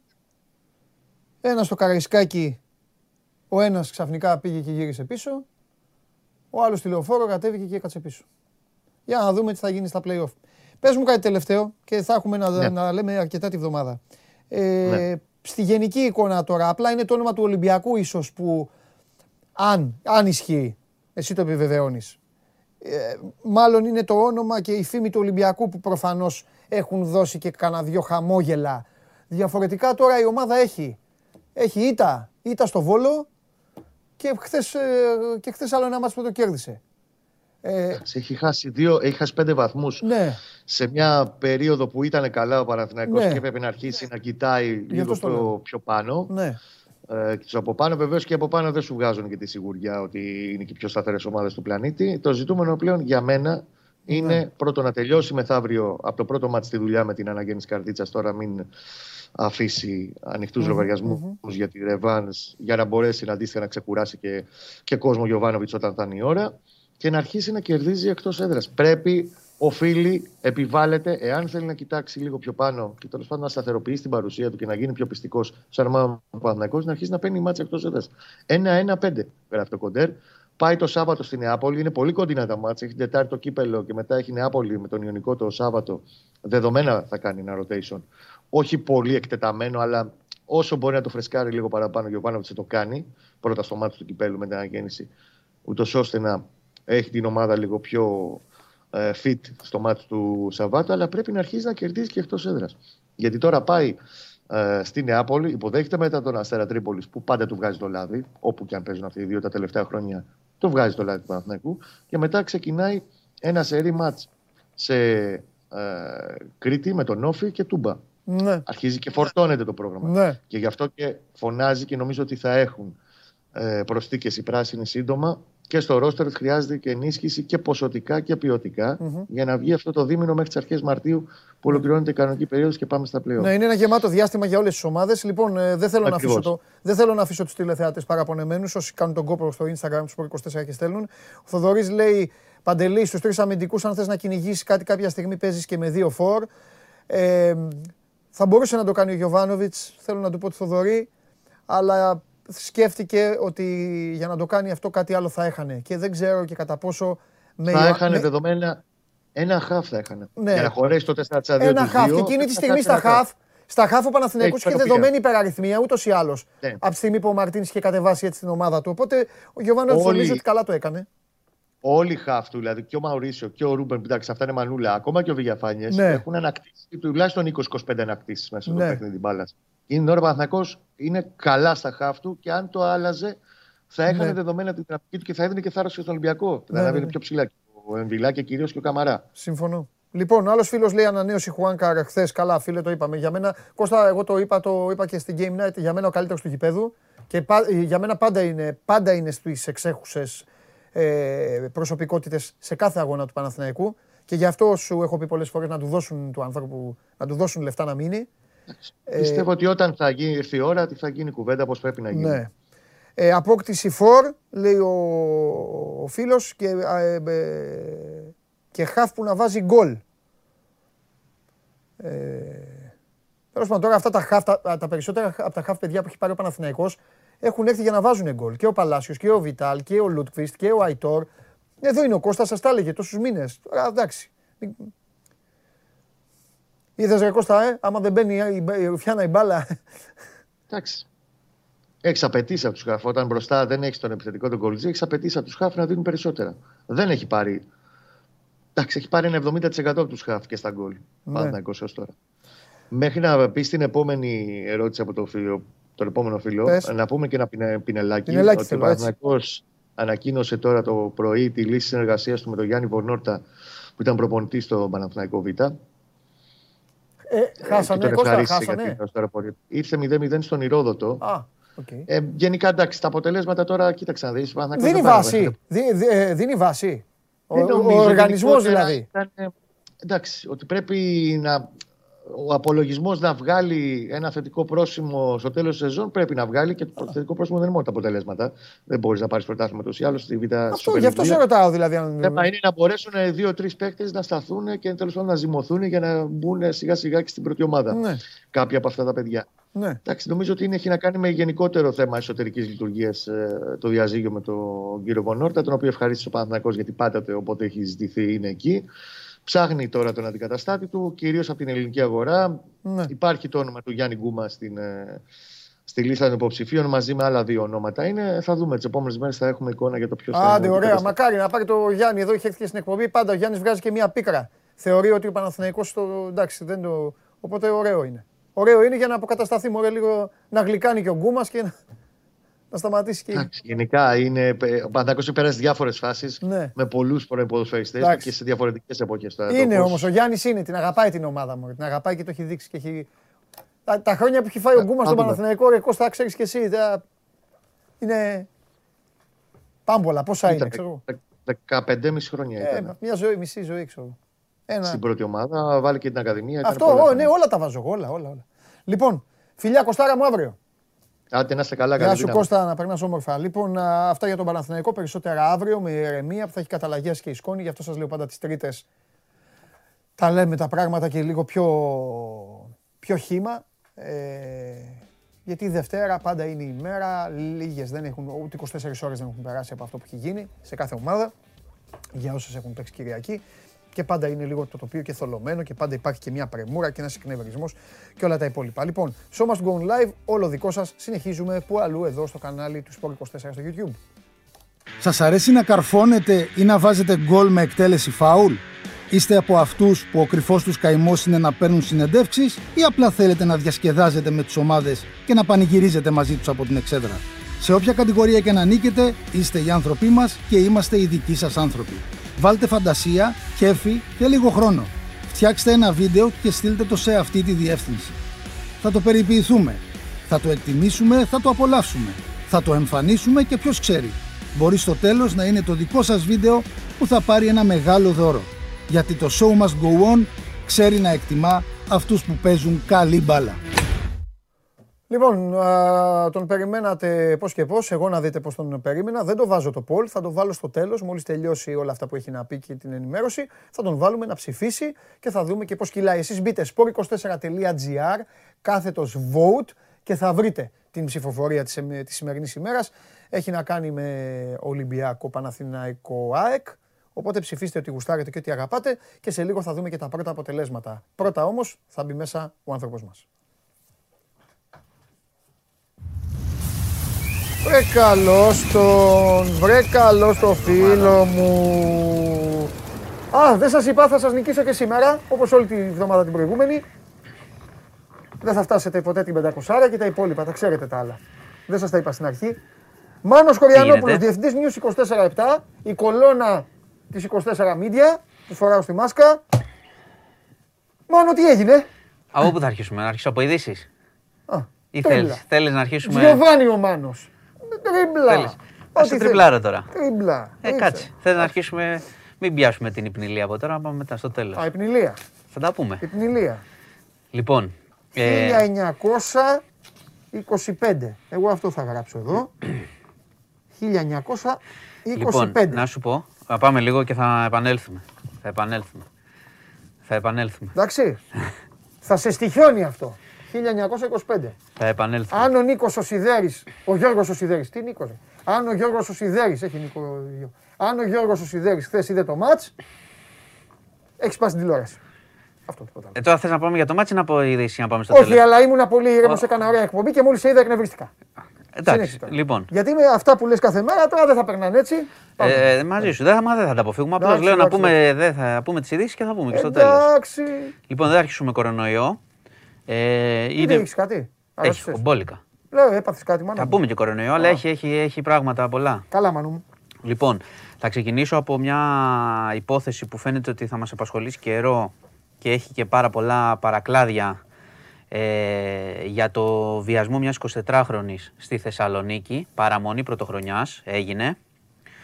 Ε, η υπόθεση είναι πάρα πολύ περίεργη, θυμίζει αρκετά ταινία, ε, έχει αυτές τις κλασικές συμπεριφορές κάποιων ανθρώπων που θεωρούν ότι έχουν ε, ισχύ και χρήμα και λοιπά και μπορούν να κάνουν ό,τι θέλουν. Ε, πάω στο, στο τι έγινε. Λοιπόν, μια 24χρονη έχει καταγγείλει ότι βιάστηκε σε σουίτα ξενοδοχείου ε, παραμονή πρωτοχρονιάς, ξύπνησε γυμνή και χωρίς μνήμες σε ένα δωμάτιο. Αυτό που είχε γίνει είναι ότι συμμετείχε σε μια, ήταν, είχε βγει έξω ένας φίλος που εμπιστευόταν, της είπε για ένα πάρτι που γινόταν σε ένα ξενοδοχείο στη Θεσσαλονίκη, πολυτελές, πήγε η κοπέλα, Κορονοπάρτι. ήπια, Πρωτοχρονιά λε. πρωτοχρονιά, πρωτοχρονιά. Όχι, είχαν, είχαν όριο μέχρι τις 2, αν θυμάσαι. Α, Ή αυτά το να και- πάει να φας και ναι, να κάνεις. εντάξει. Τώρα τις γινόταν, ας μην το συζητήσουμε, μην πάμε στα μέτρα του κορονοϊού τώρα, μην με πας αλλού. Άλλο αυτό. Α, εγώ δεν τα εξετάζω. Καλά τα Κανένα λες. βλέ. Εντάξει. Λοιπόν, η κοπέλα πήγε, απλά λέω την υπόθεση γιατί Δηλαδή η κοπέλα πήγε σε ένα πάρτι αγνώστων πήγε, όχι, πήγε σε ένα πάρτι. που δεν τους ήξερε. Ήξερε, Ένας- την πήρε, πήγε ένας φίλος, της είπε έλα, είχε και μια φίλη της άλλη Α. και είδε εκεί και μια άλλη κοπέλα. Α, εντάξει, πάρτι. εντάξει, εντάξει. Λοιπόν, εκεί συμμετείχαν διάφοροι από ό,τι φαίνεται της πόλης, επιχειρηματίες, κάποιοι που ήταν υπεύθυνοι σε καταστήματα Ναι. κλπ. Διάφοροι τέλος πάντων. Η κοπέλα ζαλίστηκε, οι φίλες κάποια στιγμή θα φεύγανε. Η κοπέλα Ναι. δεν ένιωθε καλά να οδηγήσει. Τέλος πάντων, ο φίλος την έπεισε να επιστρέψει στο πάρτι, πήγε να φύγει, την έπεισε να επιστρέψει. Έκλεισε ένα δωμάτιο, όπως λέει η ίδια, στο ξενοδοχείο Ναι. ε, για να μείνει το βράδυ γιατί έμενε μακριά από τη Θεσσαλονίκη, θα επέστρεφε την άλλη μέρα. Τέλος πάντων, ο- σύμφωνα με την καταγγελία, όπως πήγαινε στο διάδρομο, την είδαν τρεις από το πάρτι και την παρέσυραν μετά ε, στη Σουήτα όπου ξύπνησε το πρωί. Λέει ότι είναι πολύ πιθανό κάτι να της είχαν ρίξει στο ποτό. Η κοπέλα ξύπνησε γυμνή σε ένα δωμάτιο. Ε, για το περιστατικό, επειδή είχε γίνει αναφορά από την αστυνομία, είχε, ξέρεις, με τον τρόπο της αστυνομίας είχε αναφέρει ότι συνελήφθη ένας 27χρονος, ο οποίος είχε καταγγελθεί ε, από μια 24χρονη. Ο άνθρωπος είχε συλληφθεί, είχε δώσει τις εξηγήσεις, τέλος πάντων είχε μείνει ελεύθερος. Και μετά ξεκίνησε το γαϊτανάκι όλη αυτής της ιστορίας. Ποιοι εμπλέκονται. Ε, ήταν ο άνθρωπος που φέρεται να τη βίασε, ένα συγγενής του και ένας υπεύθυνος σε γνωστό καφέ της Θεσσαλονίκης. Αυτοί οι τρεις, ο οποίος ο υπεύθυνος έχει απομακρυνθεί. Αυτοί οι τρεις φέρονται να εμπλέκονται. Ε, η αστυνομία έφτασε στον έναν γιατί την πή- είχε πάρει τηλέφωνο για να της πει συγγνώμη για όλα αυτά που έγιναν κτλ. κτλ. Ε, οπότε είχαμε και σύλληψη και τώρα υπάρχει το εξής. Υπάρχει η έρευνα, μια γενικότερη έρευνα για το ποιοι η κοπέλα μετά άρχισε να θυμάται. Γιατί όπως σου είπα, ξύπνησε, πρέπει κάτι να της είχαν ρίξει. ε, έχει, α- έχει αναγνωρίσει δεύτερο άτομο από όλη αυτή την ιστορία και ψάχνουν οι αρχές να δουν τι έγινε εκείνο το βράδυ, τι τις έριξαν και ψάχνουν και κάτι άλλο όμως, γιατί εδώ σου περιγράφω λίγο μια ιστορία, όπως είδες, μια κοπέλα με ένα γνωστό, πάει σε ένα πάρτι. Αυτό θυμίζει λίγο το πώς διοχετεύονται ας πούμε άνθρωποι σε πάρτι, ε, μέσω ενός γνωστού κτλ. κτλ. Ναι. Ψάχνει η εισαγγελία αν υπάρχει κύκλωμα γενικότερο σε αυτό, που παρασύρονται κοπέλες, τι γίνεται, τι συμβαίνει, τι κάνουν τα βράδια, τι γίνεται με ουσίες, αν υπάρχει κύκλωμα μαστροπίας πίσω από αυτό. Η κοπέλα δεν συμμετέχει σε αυτό, να το ξεκαθαρίσω, δεν Ναι, είναι σε να αυτή την σε έρευνα. ρωτήσω, αυτό έχει Οπότε γίνει έχουμε ένα προ- μεγάλο αυτό έχει γίνει ζήτημα. πρωτοχρονιά. Παραμονή πρωτοχρονιάς. Ήρθε στη δημοσιότητα με social media πάλι. Α, στη δημοσιότητα. Το κορίτσι πήγε, Δρόμο. πήγε κατευθείαν. Η- Το Στις κορίτσι, αρχές. το κορίτσι ξύπνησε, ναι. Την άλλη μέρα πήγε στις πάει στις αρχές. αρχές. Γι' αυτό σου ανέφερα ότι υπήρχε. Ναι, όχι, το λέω γιατί άμα έδωσε αίμα- Είχε, δη- είχε δημοσ... Μα θα ψάξουν. Βρήκανε και στο. Όχι, αν έδωσε το κορίτσι, αν έχει δώσει αίμα, οι ουσίες δεν φεύγουν. ε, Ναι, οι ναι, ουσιών μα- θα- Επειδή είπες ψάχνουν να βρουν τι πήρε. Μα είχε πει ότι σε κάτι για ουσία. Οπότε θα Αυτό το σου λέω, ψάξουν. θα το Βέβαια, βρούμε εννοείται. στο- εννοείται, εννοείται. Αυτό σου Απλά θέλω να σου πω ότι το πράγμα από μια απλή αστυνομική είδηση που είχε δημοσιευθεί τότε, που πράγματι όλοι την είχαν δημοσιεύσει, αυτό που σου λέω, τη σύλληψη ενός 27χρονου για καταγγελία για βιασμό, έχει τώρα πάρει πολύ μεγάλες διαστάσεις και λογικά, διότι κάποιοι άνθρωποι σου ξαναλέω ότι είτε. Το ξανακάνουν. είτε κα- Βέβαια, αυτό, αυτό προφανώς. Ε, αυτό που ερευνάτε Ναι, είναι αλλά ότι τι πώς, γίνεται ε, με αυτά τα πάρτι, αν υπάρχει οργανωμένο κύκλωμα, είναι πάρα πολλά Ναι, πράγματα. και πώς αν έχουν, ε, αν αυτοί οι άνθρωποι έχουν παρελθόν, πώς απέκτησαν μέλλον. Θα δούμε. Θα- Και αυτά- δεν έγινε, αυτά- το αυτά- παρελθόν τους δεν έγινε μόνιμο παρόν. Ναι, εδώ, εδώ επειδή ακριβώς εγώ δεν έχω μπει σε ονόματα γιατί δεν είναι. Καλά, δεν- τι- όχι, τι όχι, να δεν ψάχνουμε, είναι και σωστό και νομικά και δεν για πολλούς έχεις λόγους. και λόγο, δεν- Αλλά όμως μα, ναι. το θέμα εδώ είναι να ψάξεις εισαγγελία μέχρι τέλους Ναι. και για το αν υπάρχει κύκλωμα Ναι. και να μην καλυφθεί τίποτα. Όσο ισχυροί και αν είναι Ναι. αυτοί που φέρονται να εμπλέκονται, αν είναι επιχειρηματίες, Ναι. αν είναι δεν ξέρω τι είναι, influencers, τι διάολο είναι. Α τους βρουν όλους γιατί ξαναλέω δεν μπορεί μια κοπέλα που πάει σε ένα πάρτι, έτσι, να το τελειώνουμε, να ξυπνάει την άλλη μέρα και να μην ξέρει τι της έχει συμβεί. Λοιπόν, κάθε κοπέλα μπορεί να πάει σε όποιο πάρτι θέλει και δεν μπορείς εσύ να κάνεις. Δεν ξέρω τι κάνανε εκεί αυτοί οι άνθρωποι, πώς την παρέσυραν Ναι. και τι έκαναν. Σωστά. Να τα λέμε, να τελειώνουμε. Λοιπόν, αυτό θα την πληρώσουν αυτοί που είναι να την πληρώσουν, έτσι κι αλλιώς, γιατί σου ξαναλέω, επειδή έχουμε κάνει πολλές φορές την ίδια κουβέντα, Ναι. τώρα πια τέτοια θύματα δεν είναι μόνα τους. Άρα θα υπάρξει πίεση και στις αρχές Ναι. και σε περίπτωση που κάποιος δεν ξέρω είναι δυνατός και θέλει να καλυφθεί ή να κάνει, δεν είναι πολύ εύκολο πια στην εποχή μας να το κάνει. Και αυτό είναι το θετικό, γιατί πολλές φορές λέμε και φωνάζουμε και για τα social και τι γίνεται εκεί και τι χάλι είναι και είναι και το θετικό τους. Έχουν και ένα θετικό. Έτσι και πολλοί επειδή λένε γιατί λέει γίνονται δικαστήρια στα social media, λοιπόν ας, μπαίνουν, ας βάζουν τα δικαστήρια τους βιαστές μέσα για να μην γίνονται δίκες Ναι. ε, social media και λοιπόν για να τελειώνουμε. Πάμε τώρα σε ένα άλλο εξίσου θλιβερό γεγονός το οποίο έγινε την Παρασκευή ένας 48χρονος στην Αργυρούπολη καθηγητής πολεμικών τεχνών μάλιστα που διδάσκει την αυτοάμυνα ε, ας το πω πως είναι χτύπησε πάρα πολύ άσχημα τη σύντροφό του πάρα πολύ άσχημα ε, η γυναίκα χαροπαλεύει, mm. κρανιοεγκεφαλικές κακώσεις, χτυπήματα στο θώρακα. Ο τύπος αυτός έχει φύγει, αναζητείται. Δηλαδή τη, τη, τη χτύπησε τη γυναίκα, λένε ότι πήρε ένα συγγενή του να πάει να είναι σπίτι, να ανοίξει στο, στο ασθενοφόρο και αυτός ξαφανίστηκε. Και μάλιστα πριν λίγα χρόνια, το 2015, είχε κακοποιήσει κι άλλη σύντροφό του και την είχε μαχαιρώσει κιόλας τότε. Και απλά είχε γλιτώσει το αυτόφορο. Για να μην. Δηλαδή δεν είναι τυχαία πράγματα. Λοιπόν, τον ψάχνει η αστυνομία τώρα να τον βρει. Ελπίζω να μην, ξέρω εγώ, στο μέλλον, άμα τον βρει, να μην ξαναμαχαιρώσει, να μην είναι πάλι έξω να κάνει αυτό που κάνει. Ναι. Λοιπόν, αυτά από τα εγκλήματα που τέλος πάντων, Και τραβάνε το, πέθανε. το Σε ενδιαφέρον. έχω διαβάσει όλο σου. λέω. Σήμερα το πρωί με σένα ασχολήθηκα. Πέθανε και ένας άνθρωπος που τον έκαψε η γυναίκα. Που του. τον είχε, ναι, που τον είχε κάψει. Κατέληξε. Αυτό είναι η είδηση από τις προηγούμενες μέρες. Κατέληξε δυστυχώς. Α, εγώ σήμερα πρωί, εντάξει. Ναι, ναι, ναι. Όχι, Όχι, ε, πρωινή, όχι. πρωινή είναι, η κατάληξη είναι σήμερα. σημερινή. 7:45 Το, το λέει. περιστατικό με την επίθεση Α, είναι με παλιό. Ναι, τρελάνεις. ναι, Ναι. ναι, σημερινό. Εντάξει, έχασε τη ζωή του άνθρωπος. Ε, Επίσης θέλω να σε ρωτήσω κάτι. Πριν πάμε και σε COVID, εντάξει, δεν όχι, έχουμε όχι, ας τόσα τον COVID. πολλά. Ας τον COVID. Θέλω να σε ρωτήσω κάτι γιατί το είπα και στο Χαλιάπα, αλλά δεν είχε σχέση. Του λέω του Χαλιάπα θα το πω στο Μάνο. Εγώ δεν πιστεύω ότι αυτή. Είδα και τις φωτογραφίες που έχεις βάλει. Δεν Δεν πιστεύω ότι αυτοί έχουν σχέση με το ποδόσφαιρο. Αλήθεια το λέω. Δεν το λέω για να καλύψω απολωνιστές ή αριανούς, αλλά. Για, τι- α, με τα, ναι, για το επεισόδιο με τα τσεκούρια και Αυτά τα. τι λέει, αυτά Ναι, δεν- ναι. Εντάξει, τι- δεν τι- μπορώ να ξέρω. Δεν, δεν θέλω να σου πω ότι Ναι, η ξέρω. αστυνομία τι είναι. λέει, ρε παιδί μου. Πήγανε, πήγανε, για, να, πήγανε για, για να τα κάνουν ε, επί τη ευκαιρία του αγώνα ή απλά έτυχε. Πήγαιναν αλλού. Θα γίνονταν. Όχι, όχι, επί Α. τη ευκαιρία πήγαν. Επί τη ευκαιρία. Βέβαια, τώρα αυτά που τους βρήκανε πάνω είναι. Τέλος Ε, πάντων, γιατί τα με του κανόνε τσεκούρια. του COVID και όλα και στο γήπεδο με συγκεκριμένο κόσμο. Και από όλο να πόσο, ούτε, τι- πόσο κόσμο να βάλει. Όχι, προφανώς δεν είναι. είναι Ναι. ναι. ξεκαθάρισμα. Πήγαιναν όμως με τη, επί τη ευκαιρία. Ναι. Γίνονται και τέτοια ραντεβού ακόμα και με, και με, Οκ, τη- οκ. Ναι. και με τον COVID. Ε, λοιπόν, να σου πω ότι από σήμερα αρχίζουν και βεβαιώνονται τα πρόστιμα στους 60 που δεν έκαναν, είχαμε πει, τη Ναι. λήξη του 7 μήνου. Εντάξει, δεν μιλάμε για, κα- για παρακράτηση από μισθό και σύνταξη, έτσι. Ναι. Είναι τα πρόστιμα που πάνε στην εφορία. Ναι. Ε, εξαιρούνται όσοι νόσησαν Ναι. για 90 μέρες, οι οποίοι θα πρέπει να κλείσουν όμως ραντεβού. Ε, αν και πολλοί, από ό,τι φάνηκε μετά από αυτά με τα πρόστιμα, πολλοί έσπευσαν και από τους άνω των 60. Ε, τώρα βλέπεις πτώση, υπάρχει μια πτώση κρουσμάτων, αλλά τι να σου πω, υπάρχει μεγάλη διασπορά σίγουρα στα σχολεία που θα μεταφερθεί στο σπίτι, μεγάλο ποσοστό και υπάρχουν και σκληροί δείκτες που πάνε όλο και χειρότερα. Δηλαδή 95 νεκροί και 600 πλάσ Ε, διασωληνώσεις. Πολύ μεγάλος αριθμός πάνω. Ε, δεν, δεν βλέπω.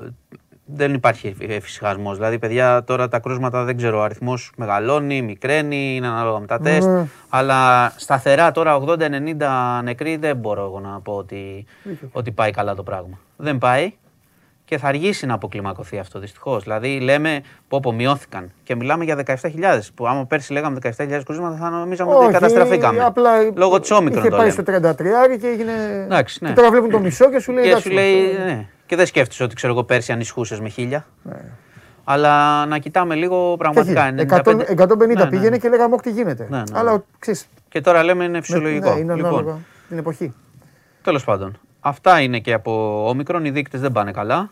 Και, αλλά είχαμε πει εδώ και καιρό, το έχουμε συζητήσει πολλές φορές εδώ, ότι θα πληρώνουμε τις προηγούμενες εβδομάδες με τα πολλά κρούσματα. Υπάρχει και η Δέλτα σε μεγάλο ποσοστό, 10-15%. Άρα τα νοσοκομεία εξακολουθούν να πιέζονται. Ναι.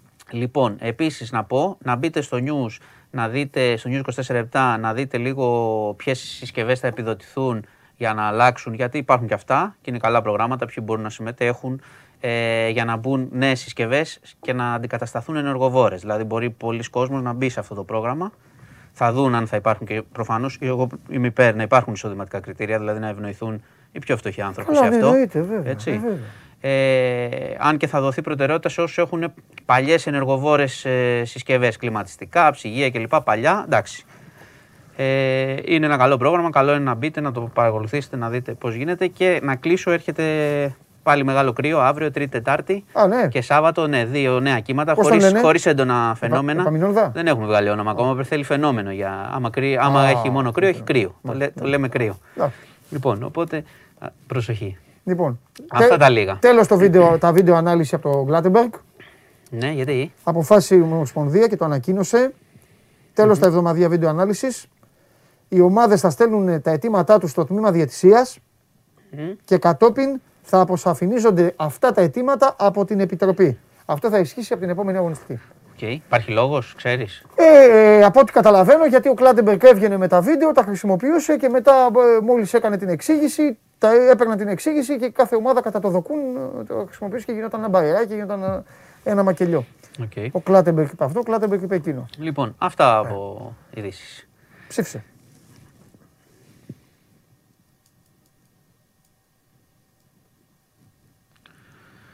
Ε, κοίτα, με το Α θα πάω. Εύκολα θα πάω με το Α. Γιατί άλλα περιμένεις από εκεί. Έτσι, σε σχέση με το Β και το Γ. Ναι. Ένα είναι αυτό. Το δεύτερο που έχω να σου πω για να μην αποφύγω για το μάτι. Διαφωνώ όμως να ξέρεις μαζί. σου. Γιατί; Γιατί ρε παιδί μου, το Α και το Β. Παίξαν αυτό το μάτς χθες. Ένα μάτς Κόπα Αφρικα. Σε περίμενα πώς και πώς να σου το πω αυτό. Γιατί τους τους έλεγα, τους Όχι, έλεγα λέ. με κυνηγάει στους διαδρόμους ο Χωριανόπουλος να μην βλέπω Κόπα Αφρικα. λέω. Κάνεις λάθος. Και κάσα και το είδα στη λεωφόρο. Λες πολύ καλή διοργάνωση για αυτό που είδαμε. Εγώ που έχω δει πάρα πολύ στη ζωή μου Β Γαλλίας, έχω να σου πω Ναι. ότι δεν έχω δει κανένα μάτς ποτέ στη Β Γαλλίας που Ναι. να είναι αυτό το χάλι. ποτέ. Ποτέ. που λες. Καλύτερα Αμιάν Θεωρώ- Βαλενσιέν ναι, δηλαδή. Παρά αυτό Θεωρώ, το θα τα πράγμα. πω τώρα με το Βαγγέλη, θεωρώ ρε παιδί μου ότι η ΑΕΚ γύρισε πολύ πίσω χθες. Εγώ έχω πει τη θέση μου με την ΑΕΚ και νομίζω Ναι, ότι το ρε, λέω εγώ- για να κοροϊδεύω. Αλλά Ρε, δεν- εγώ για την ψηφοφορία το λέω. Α, ε, νομίζω ότι το λέω για να, το- για να κοροϊδεύω. Αλλά Ναι. εσύ την προηγούμενη εβδομάδα μου είπες ότι η Ναι. ΑΕΚ λέει, θα κοιτάξει το μάτσο του Ολυμπιακού με τον Παναθηναϊκό για να κάνει μεταγραφές. Το μάτσο του Ολυμπιακού με τον Παναθηναϊκό θα κοιτάξει. Τα δικά της μάτσα πρέπει να Ναι. κοιτάει. Εγώ αυτό λέω. Τώρα, Να σου πω. δεν δεν το λέω για να κοροϊδεύω, να πειράξω Ωραία. κανέναν. Φάνηκε χθες. Ωραία, ωραία, ωραία, ωραία. Αν νομίζω ότι θα σε αφήσω α, του φέκιστο που, λέγανε και, Ολυμπιακό. που έλεγε και ο Κολοκοτρώνης. ναι. Τι έγινε ρε φίλε; Ο Γιώργος ο Σιδέρης βράζει. Βράζει. Τρίζουν τα κόκαλα του Μα Καρτικόπουλου. τι άλλο να σου πω εγώ. Στα πάω όλα. Σου Τι, λέω τι, γαλλικό Πίσω, πρωτάθλημα. Ολυμπιακός. Ολυμπιακός πίσω. Σε μένα το λες.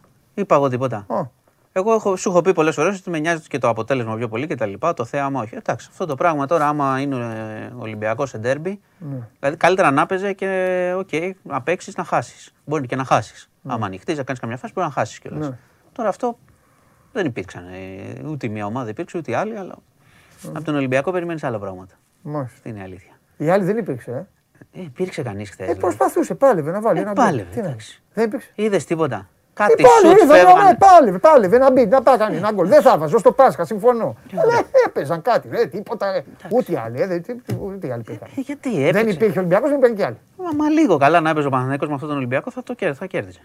Όχι, δεν μπορεί. Τι αυτό έκανε, αφού κάτσε, περίμενε. περίμενε. Το ποδόσφαιρο είναι και λίγο άτιμο, είχε τακτική. Ο, ο, ο Μαρτίνς, για να μην γίνει αυτό, το έκανε αυτό. Δεν το έκανε έτσι. Εντάξει. Δηλαδή, ο Μαρτίνς αυτό που ήθελε το πήρε. Ε, Αν θες τη γνώμη μου. Θα τα πω μετά στο Χριστόφιλο. Εντάξει, εντάξει. Ε, κοίταξε. Άλλο, άλλο αν να αυτό- παίρνεις ό,τι αν θέλεις. αυτό που ήθελε δεν ταιριάζει με το DNA. Όχι, με τον DNA δεν ταιριάζει έτσι κι αλλιώς. Καλά, έτσι κι αλλιώς. Εδώ έφυγε Ζαρντίν πρώτος. Έχει παίξει. Ναι, και καλός. Και Ε, πολύ ναι, σωστά. συμφωνώ κι εγώ. Και πολύ σωστά δεν αντέχαμε Κι εγώ, να εγώ, το εγώ, βλέπουμε, το να βλέπουμε εγώ. κάθε εβδομάδα Ναι, αυτό το πράγμα. συμφωνώ. Αλλά όμως άλλο το DNA, άλλο δεν αλλάζω δύο πάσες. Ναι. Αμυντικό παιχνίδι γίνεται και Ναι. μπορεί να παίξει και πολύ καλό αμυντικό παιχνίδι και να μην βαριέται και ο κόσμος και να Ναι. είναι πολύ ωραίο. Άλλο αυτό Ναι. και άλλο αυτό το πράγμα τώρα Ναι. το χθεσινό. Ναι. Μάλιστα. Δηλαδή θα παίζει, παίζεις άμυνα, παίζουμε ένα μάτσο που δεν παίρνεις κόρνερ. Που παίζει άμυνα. Όχι, δεν έχουμε υπάρχει παίξει με αυτό. τη Δεν Real, υπάρχει. έχουμε παίξει με Τα έχω διάφορε. πει, ναι, τε- τε- Κόρνερ. Το έγραψα. Ε, άρα. Στο τι μου πιο λες δύσκολο του Champions League, Δεν θα πάρεις κόρνερ. όχι μόνο κορνέρ, ο Ολυμπιακός, το πιο δύσκολο του Champions League, έχει κάνει θόρυβο. Ναι, Χθες οπουδήποτε. πήγε, δεν ακούστηκε. Λοιπόν, για να μην λέμε, όταν είναι τα άσχημα τα λέμε. Αλλά εντάξει, τα είπες. Ναι, Α, εμείς τα λέμε τα άσχημα. τόσο- Άλλοι λένε δεν τόσο- θέλουμε μεταγραφές. Ο- Έλα, φιλιά. Έλα, γεια. Φιλιά, φιλιά. Λοιπόν, Μάνος Κοριανόπουλος, μπείτε παρακαλώ πάρα πολύ στο News 24-7 και ψυχαρεμία, ηρεμήστε, θα έρθει η ώρα του κυρίου Στοφιδέλη εδώ, θα τα πούμε για αυτό που εμφάνισε χθες ο Ολυμπιακός στην Λεωφόρο. Το οποίο πριν όμως, πριν όμως, ρε παιδί, για πάμε στο Πολ. Ε, Μα μ' αρέσει που δείχνουμε συνέχεια και δεν είναι η ψηφοφορία. Τι, ε, πού, πού κυλάει. Τι έχει βάλει ο λαός. Α, Ολυμπιακό έχουν βάλει, ε. Ολυμπιακό, ε. 60,1 Ολυμπιακός λοιπόν ήταν ο πιο ξενέρωτος της αγωνιστικής. Η ΑΕΚ 29,4, 9,8 για τον Παναθηναϊκό. Επαναλαμβάνω, το δέχομαι, προσωπική μου άποψη είναι, ναι, το δέχομαι, ο Ολυμπιακός ήταν ο ξενέρωτος βάσει αυτού που, που πρεσβεύει ποδοσφαιρικά, αλλά από την άλλη θεωρώ ότι αν υπήρχε μια ομάδα χθες η οποία έκανε πολλά βήματα πίσω σε σχέση με όλα αυτά που συζητάμε και σίγουρα θα συμφωνείτε κι εσείς όσοι την υποστηρίζετε, ήταν η ομάδα για την οποία θα συζητήσουμε τώρα.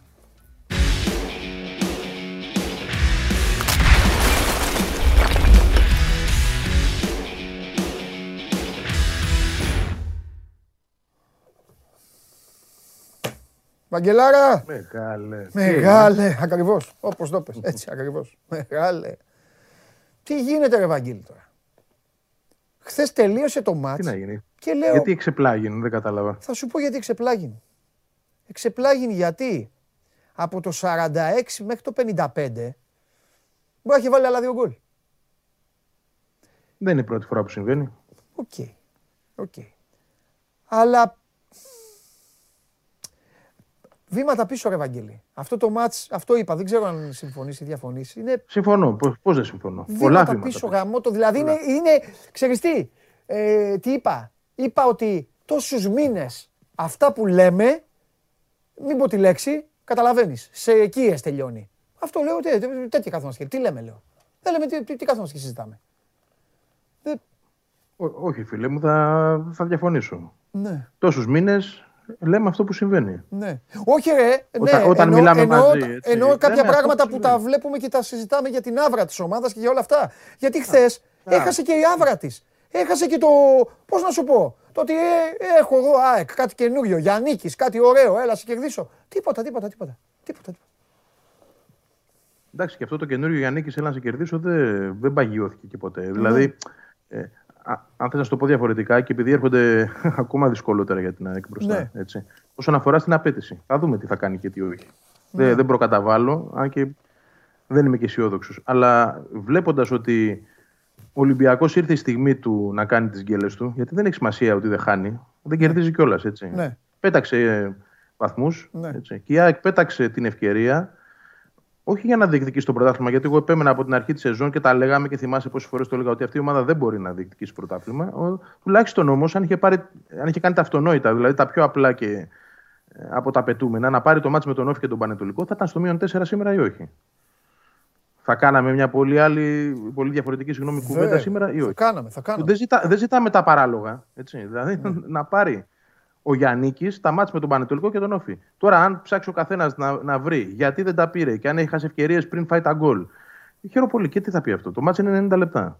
Ναι. Και να σου πω και κάτι. Ε, επειδή η μπάλα τιμωρεί και τιμωρεί κυρίως την α- αντιποδοσφαιρική σκέψη, δεν μιλάω μόνο για τον προπονητή, αλλά για το ίδιο το κλαμπ, ολόκληρο το κλαμπ και το πώς σκέφτεται και πώς λειτουργεί, θα φας και το απίθανο όταν πρέπει να το φας. Έτσι, και θα τιμωρηθείς γι' αυτό. Δηλαδή και με τον Όφη η ΑΕΚ δέχτηκε γκολ δύσκολα και χθες μπήκε ένα απίθανο γκολ. Δηλαδή, δεν, δεν ξέρω αυτός ο Μεντόζα. Και το ο δεύτερο παλικάρι λες; καλό- Ναι, ναι, ναι. ναι. Γκολάρα. Δηλαδή, Γκολάρα. πόσες φορές στη ζωή του Ναι, θα το ναι. ξανακάνει, ναι. Γκολάρα. Ε, έφαγε δύο γκολ σε δύο τελικές στο δεύτερο ημίχρονο.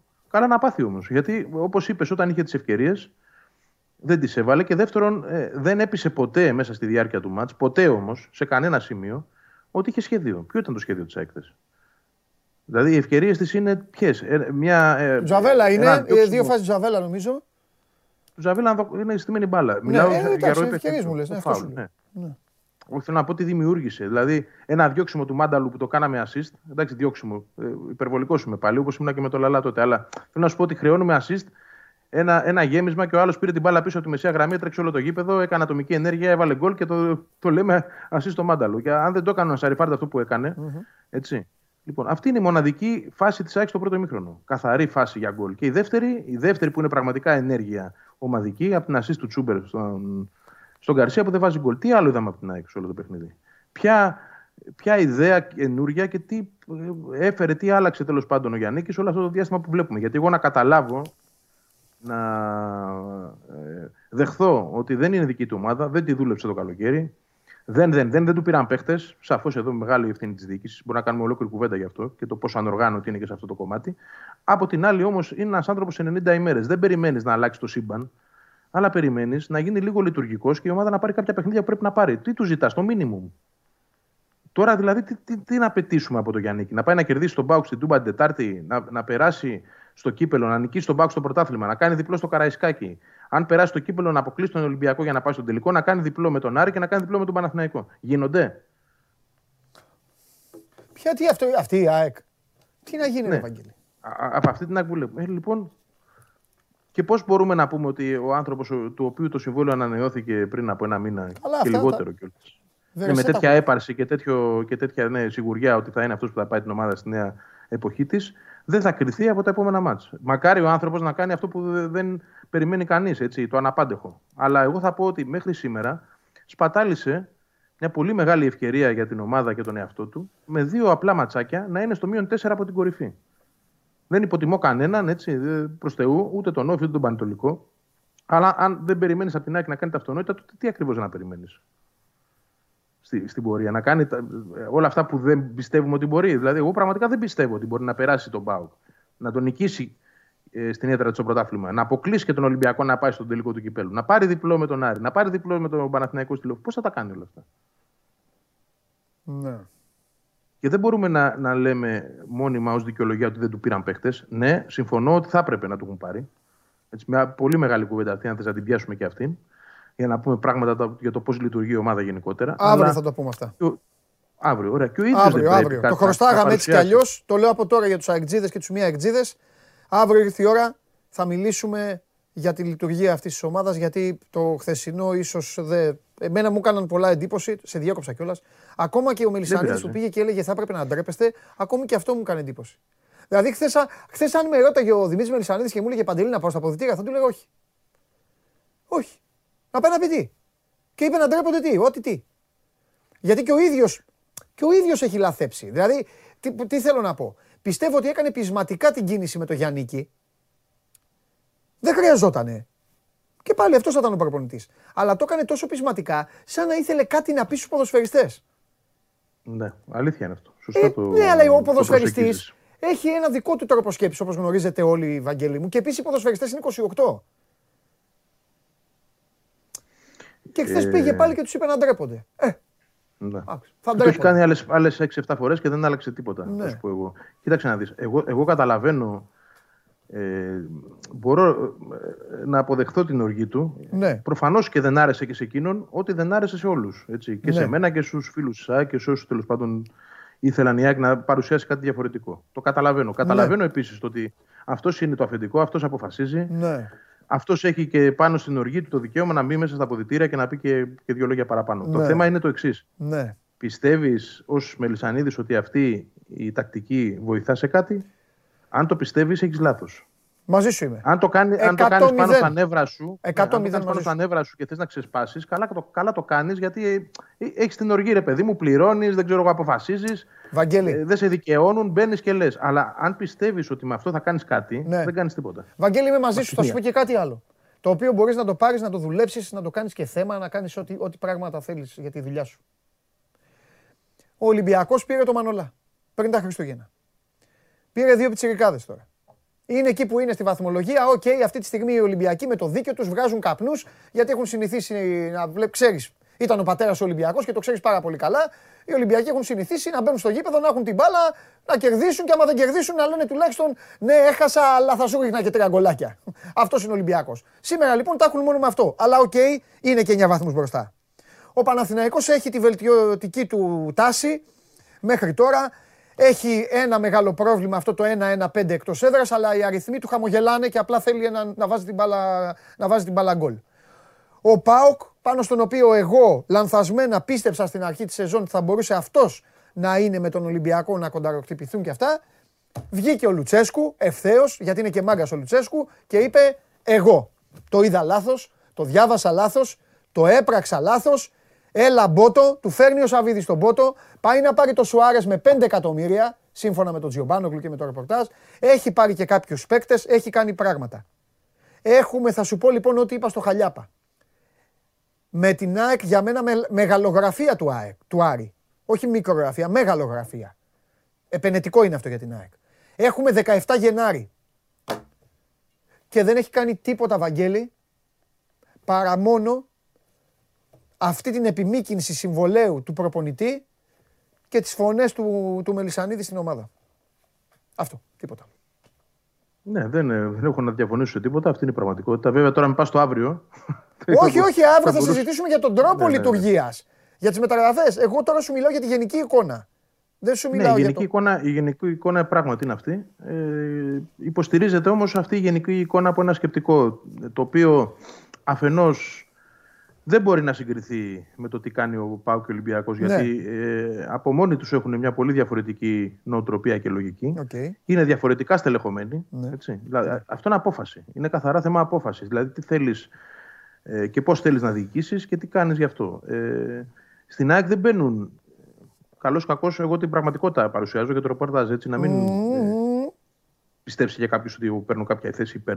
Δεν είμαι υπέρ. Απλά θέλω να πω ότι δεν σκέφτονται κατά αυτόν τον τρόπο που εσύ τώρα ανέπτυξες και είναι ο σωστός. Δηλαδή, το, να δούμε τι κάνουν οι άλλοι για να κάνουμε κι εμείς κάτι αντίστοιχο ή τέλος πάντων τι μπορούμε να κάνουμε για να είμαστε κοντά σε αυτούς. Έχουν τη δική τους λογική. Ε, θα σου το πω απλά. Ε, έγινε την περασμένη εβδομάδα, ε, ήταν 12-13 του μήνα, μία ε, συζήτηση στο γραφείο της ομάδας ε, στα, Σπα- ε, στο Μαρούσι, συγγνώμη. Λοιπόν, για το τι πρέπει η ομάδα να κινηθεί. Και αυτό που τέλος πάντων επικοινωνήθηκε τρόποντινά, δια, διαρροή θα το πω περισσότερο παρά ε, θέση, γιατί δεν υπήρχε θέση επίσημη. Αλλά τέλος πάντων από κάποια ρεπορτάζ τα οποία καταλαβαίνεις και εσύ ότι πώς μπορούν να βγουν, ή τέλος πάντων πώς να, από πού επικοινωνούνται, ε, καταλάβαμε ότι ο Μελισανίδης έδωσε το OK για να γίνει μεταγραφή. Και ρωτάω εγώ το απλό. Δηλαδή, όλοι εμείς που βλέπουμε το πρόβλημα αυτό και το βλέπει και η ομάδα και το ξέρει και η ομάδα και το αποδέχεται. ε, Υπάρχει στη μεσαία γραμμή από το περασμένο καλοκαίρι. Εγώ δεν θα βάλω τον Οκτώβριο μέσα. Ναι. Είναι και λίγο ψέμα αυτό να λέμε ότι η ΑΕΚ τον Οκτώβριο κατάλαβε ότι θέλει χάφ. Από το καλοκαίρι ήξερε ότι θέλει ένα χάφ σαν τον Εντσάμ, γι' αυτό πήγε και πήγε να τον πάρει. Και τελικά δεν πήρε τίποτα σαν και αυτόν. Λοιπόν, πώς γίνεται να φτάνουμε στο Γενάρη και να πάρθει η απόφαση από τον ιδιοκτήτη της ομάδας και χρηματοδότη και πρόεδρο και όλα αυτά ότι τώρα θέλουμε ε, μεταγραφή. Δεν είναι λίγο, πώς να το πω, ε, οξύμορο, μην πω κουλό, οξύμορο. Λοιπόν, ε, αυτό δείχνει το ότι δε- δεν φταίνε μόνο οι άνθρωποι οι οποίοι είναι μέσα στην ομάδα και το πώς λειτουργούν, γιατί εγώ είμαι βέβαιος ότι προσπαθούν για το καλύτερο και παίκτες κοιτάζουν και ταξίδια κάνουν, αλλά είναι θέμα απόφασης. Ωραία. Έτσι. Μετά θα Άστο- πάμε στα παρακάτω. Άστο εδώ, Αυτά είναι άστο αυριανά εδώ, θέματα, ναι. άστο εδώ, αύριο θα το συζητήσουμε, θα βάλουμε και τον κόσμο στην ουσία. Πάμε λίγο, πάμε λίγο πάλι στο γήπεδο. Μην τους αφήσουμε γιατί αύριο θα μιλήσουμε γι' αυτό και θα τους βγάλουμε όλους. Μετά θα, δεν θα έχουμε πει τίποτα. Γιατί στην τελική με τον Πανετολικό μπήκαν να παίξουν αυτοί που επέλεξε ο Γιάννη. Ο Γιάννη και, Ναι, ο, και, ο, και οι παίκτες του. Αυτοί ήταν χθες με τον Πανετολικό. Για τους άλλους τους απ' έξω θα τα πούμε αύριο. Ε, κυλώντας το παιχνίδι και με το, με το παλικαρίσιο γκολ προσωπικό του Ανσαριφάρτ, γιατί την μπάλα την πήρε πολύ νωρίς, πολύ ψηλά από το μάνταλο. Δεν είναι assist, ε, assist παρεβάλε. Αυτό λέω και εγώ, δεν είναι, ναι. Ναι, όντως. δεν είναι. Την πήρε και προχώρησε παλικαρίσια και κέρδισε και τον αμυντικό στα ίσια, του μάζεψε και την μπάλα και πλάσαρε και με ανάποδα και, και, και μια χαρά. Ε, πρέπει να πω ότι μάλλον ο Γιάννικης υποτίμησε τον Πανετολικό. Ή τον υποτίμησαν οι ποδοσφαιριστές του. Εσύ ήσουν στο γήπεδο, δεν ξέρω. Πάντα αυτός που είναι στο γήπεδο βλέπει καλύτερα από τους ε, τηλεορασάκηδες. Ε, Δε- Δεν ήμουν όμως. Δεν πήγες; Δεν είχα πάει. Α, συγγνώμη, εντάξει, ρε Βαγγέλη, νόμιζα ότι ήσουν, εντάξει, εντάξει. Όχι, όχι, θέλω και εγώ να είμαι σωστός, να Ε, μην πω εντάξει. πράγματα τα οποία. Ε, ωραία, εντάξει, ναι, δικό μου. Δεν έχει φυσικά. σημασία. Ναι. Δεν έχει σημασία. Ε, τον υποτίμησε, πιστεύεις; Θα σου πω ότι δεν πιστεύω ότι τον υποτίμησε πραγματικά. Δηλαδή δεν δεν θεωρώ ότι ε, τον αντιμετώπισε αφιψηλού. Όχι. Δεν δεν- δεν βλέπω εγώ- εγώ αυτό. Εγώ βλέπω όμως ε, κάτι άλλο. Βλέπω μια αιμονή. Αιμονή στο πώς παρουσιάζει την ΑΕΚ, δηλαδή με, με μια διάταξη η οποία έχει αποδειχθεί ότι δεν είναι λειτουργική, αυτό το 4-2-3-1, Αχα. βάσει των στοιχείων που έχουν οι παίκτες και των ε, όσων εκείνος ζητά από αυτούς να παρουσιάσουν στο γήπεδο. Δηλαδή κάπου συγκρούονται αυτά τα πράγματα. Ναι. Δεν μπορείς δηλαδή από το Σιμόε και το Λεταλέκ να ζητάς πίεση, αντοχή και ταχυδύναμη, γιατί δεν τα έχουν αυτά ή δεν έχουν κάποια από αυτά. Ε, δεν μπορώ επίσης να καταλάβω γιατί ενώ η ΑΕΚ έχει, είχε διαθέσιμα δεξιά μπακ, έπαιξε ο Σβάρνα, δεύτερο συνεχόμενο παιχνίδι. Δηλαδή, πού βοηθά αυτό με τον Πανετολικό εντός έδρας να είναι το δεξί σου μπακ ο τελευταίος στόπερ της ομάδας; Και όχι ο Ρότας στο φινάλε που ήταν στον πάκο και μπήκε αλλαγή. Γιατί να μην παίξει ο Ρότα με τον Πανετολικό; Είναι τόσο πια κακός ο Ρότα, τον οποίο εσύ ω προπονητής εμφάνισε στο προσκήνιο και του έδωσε την ευκαιρία να παίξει. Ξαφνικά τον, τον αποτελειώνεις έτσι και του λες ότι ξέρεις κάτι, ρε μεγάλε. δε- Δεν έχω το Μισελέν, δεν ξέρω για ποιο λόγο. Ναι. Και σε θεωρώ χειρότερο και από το Σβάρνα, κάτι στον πάγκο. Αντιφατικά πράγματα. Δηλαδή, ε, χωρίς λογική. Ε, ε, δεν βλέπω τομές. Δηλαδή, ε, μπήκε, μπήκε φουριόζος στα αποδητήρια, πέταξε έξω κάποιους παίκτες, εμφάνισε το Μίτογλου, ε, έβγαλε το Μάνταλο. Έκα, ε, ε, σου δημιούργησε μια εικόνα ότι ήρθα εδώ να αλλάξω και ξαφνικά βλέπουμε όλο. Ε, μην το χαρακτηρίσω τώρα, δεν θέλω να πω. Τέλος πάντων, μη- βλέπουμε όλη αυτή την παλιοσυρά να είναι μέσα. Ναι. Μέσα ο Τζάβελας. Μέσα ο Μάνταλος. Μέσα ο, ο Σιμόε. Μέσα όλοι ρε παιδί μου, ο Λεταλέκ. Όλοι μαζί ξαφνικά εκεί, δηλαδή αυτούς τους οποίους εσύ ο ίδιος δεν θεωρούσες ότι είναι προτεραιότητά σου, τους έδωσες μια ε, αυτοπεποίθηση και μια σιγουριά ότι θα είναι βασική. Καταστρατήγησες αυτό που πήγες να ξεκινήσεις. Έβαλες τα παιδιά τα νέα που έχουν και περισσότερη όρεξη για περισσότερο τρέξιμο και αντοχές στην άκρη και πας με αυτούς. Με όλο το παλαιακό σύστημα, το οποίο είναι over 30 όλοι έτσι. Εντάξει, Ο άμα Άμραμπατ, στην ας πούμε. προπόνηση δείχνουν πράγματα αυτοί, Βαγγέλη, τώρα εκεί δεν είμαστε, δεν ξέρουμε.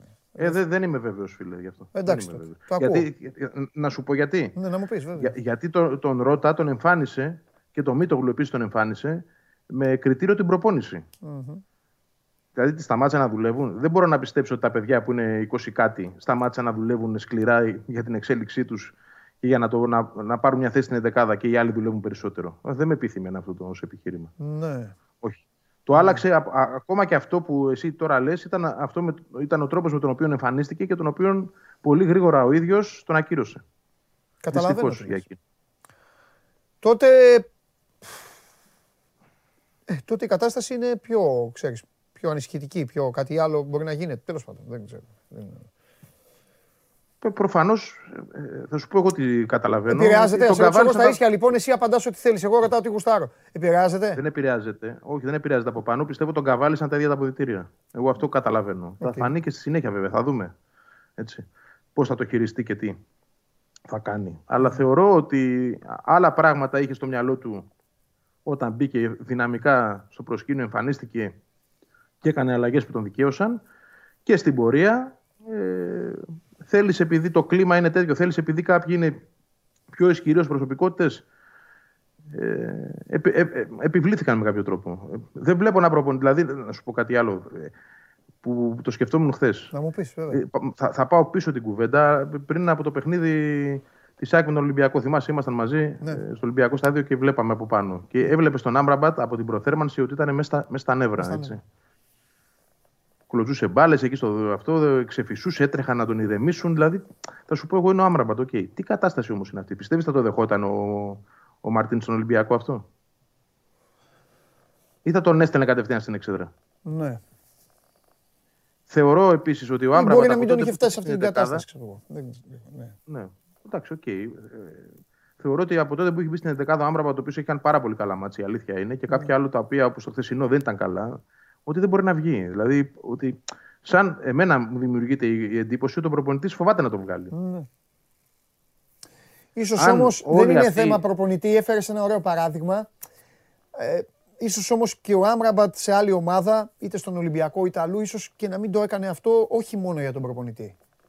Και για τους άλλους. Και για τον Καρεμπέ. Σου ένα παράδειγμα. Ναι, ναι, ναι. ναι.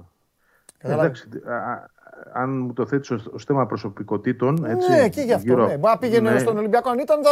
Εντάξει, ο Μαρτίν σίγουρα θα. Ο Μαρτίν δεν έχει μασίσει, έχει παραγωνίσει παίκτες και παίκτες που πήγαν να του δημιουργήσουν θέματα. Αλλά, Ούτε, ούτε, θα σου το πω κι αλλιώς. Ούτε αλλά στον θα πήγαινε Πάοκ και του ο Καρεμπέ θα Λουτσέσκου. του λέει το άμα τι κάνεις, ρε. Πού, πού νομίζει ότι είσαι. Ναι. Κατάλαβες ένα τέτοιο. Ούτε στον πράγμα. Πάοκ του Λουτσέσκου θα περνούσε αυτό. Να στο Ω, πω. καλά, όχι, εκεί δεν είναι. Εκεί θα είχε. Φε... Λοιπόν, δεν είχε... Άρα, ο Λουτσέσκου δεν άρα είχε τελειώσει. ε, ε, εγώ το πιστεύω ακράδαντα αυτό που θα πω, ότι καταλαβαίνω ότι ε, είναι δύσκολη η διαχείριση για το Γιάννη των αποδητηρίων. Ναι. Πολύ δύσκολη. Μένα, το πώς τους έχει εμφανίσει όλους ξανά μαζί, ακόμα για αυτό ότι έπαιξε χθες ο Σβάρνας δηλαδή και να μην παίξει ένας κανονικός δεξιός μπακ, έχεις τόσους. Ναι. Ακόμα και τον Μπακάκι να σου πω κάτι για να δικαιωθείς και εσύ που το λες και το ξαναλέ. Ακόμα και τον Μπακάκι να μου έβαζες χθες δεξί Ναι. μπακ θα το θεωρούσα πιο normal από το να παίξει ένα στόπερ δεξί μπακ. Γιατί δεν, έχει, δεν έχεις θέμα ανάγκης, δεν σου λείπουν παίχτες. Εγώ θεωρώ μεγάλη αδικία το ότι ο, το ότι ο Μπακάκης ε, παραγωνίστηκε φέτος ε, χωρίς να πάρει μια ευκαιρία στην καινούργια. Εντάξει, αυτή είναι. συ- Συμφωνώ. Σέβομαι Παικτικός είναι μια άλλη όμως κουβέντα. τις αποφάσεις. Ναι, είναι... Μπράβο. Αλλά λέω την άποψή μου. Καλά λες. Όπως επίσης, Δεν- σε είχα ρωτήσει, χωρίς να, να θέλω να είναι εξυπνάδα, αλλά σε είχα ρωτήσει γιατί έτσι το αισθανόμουν.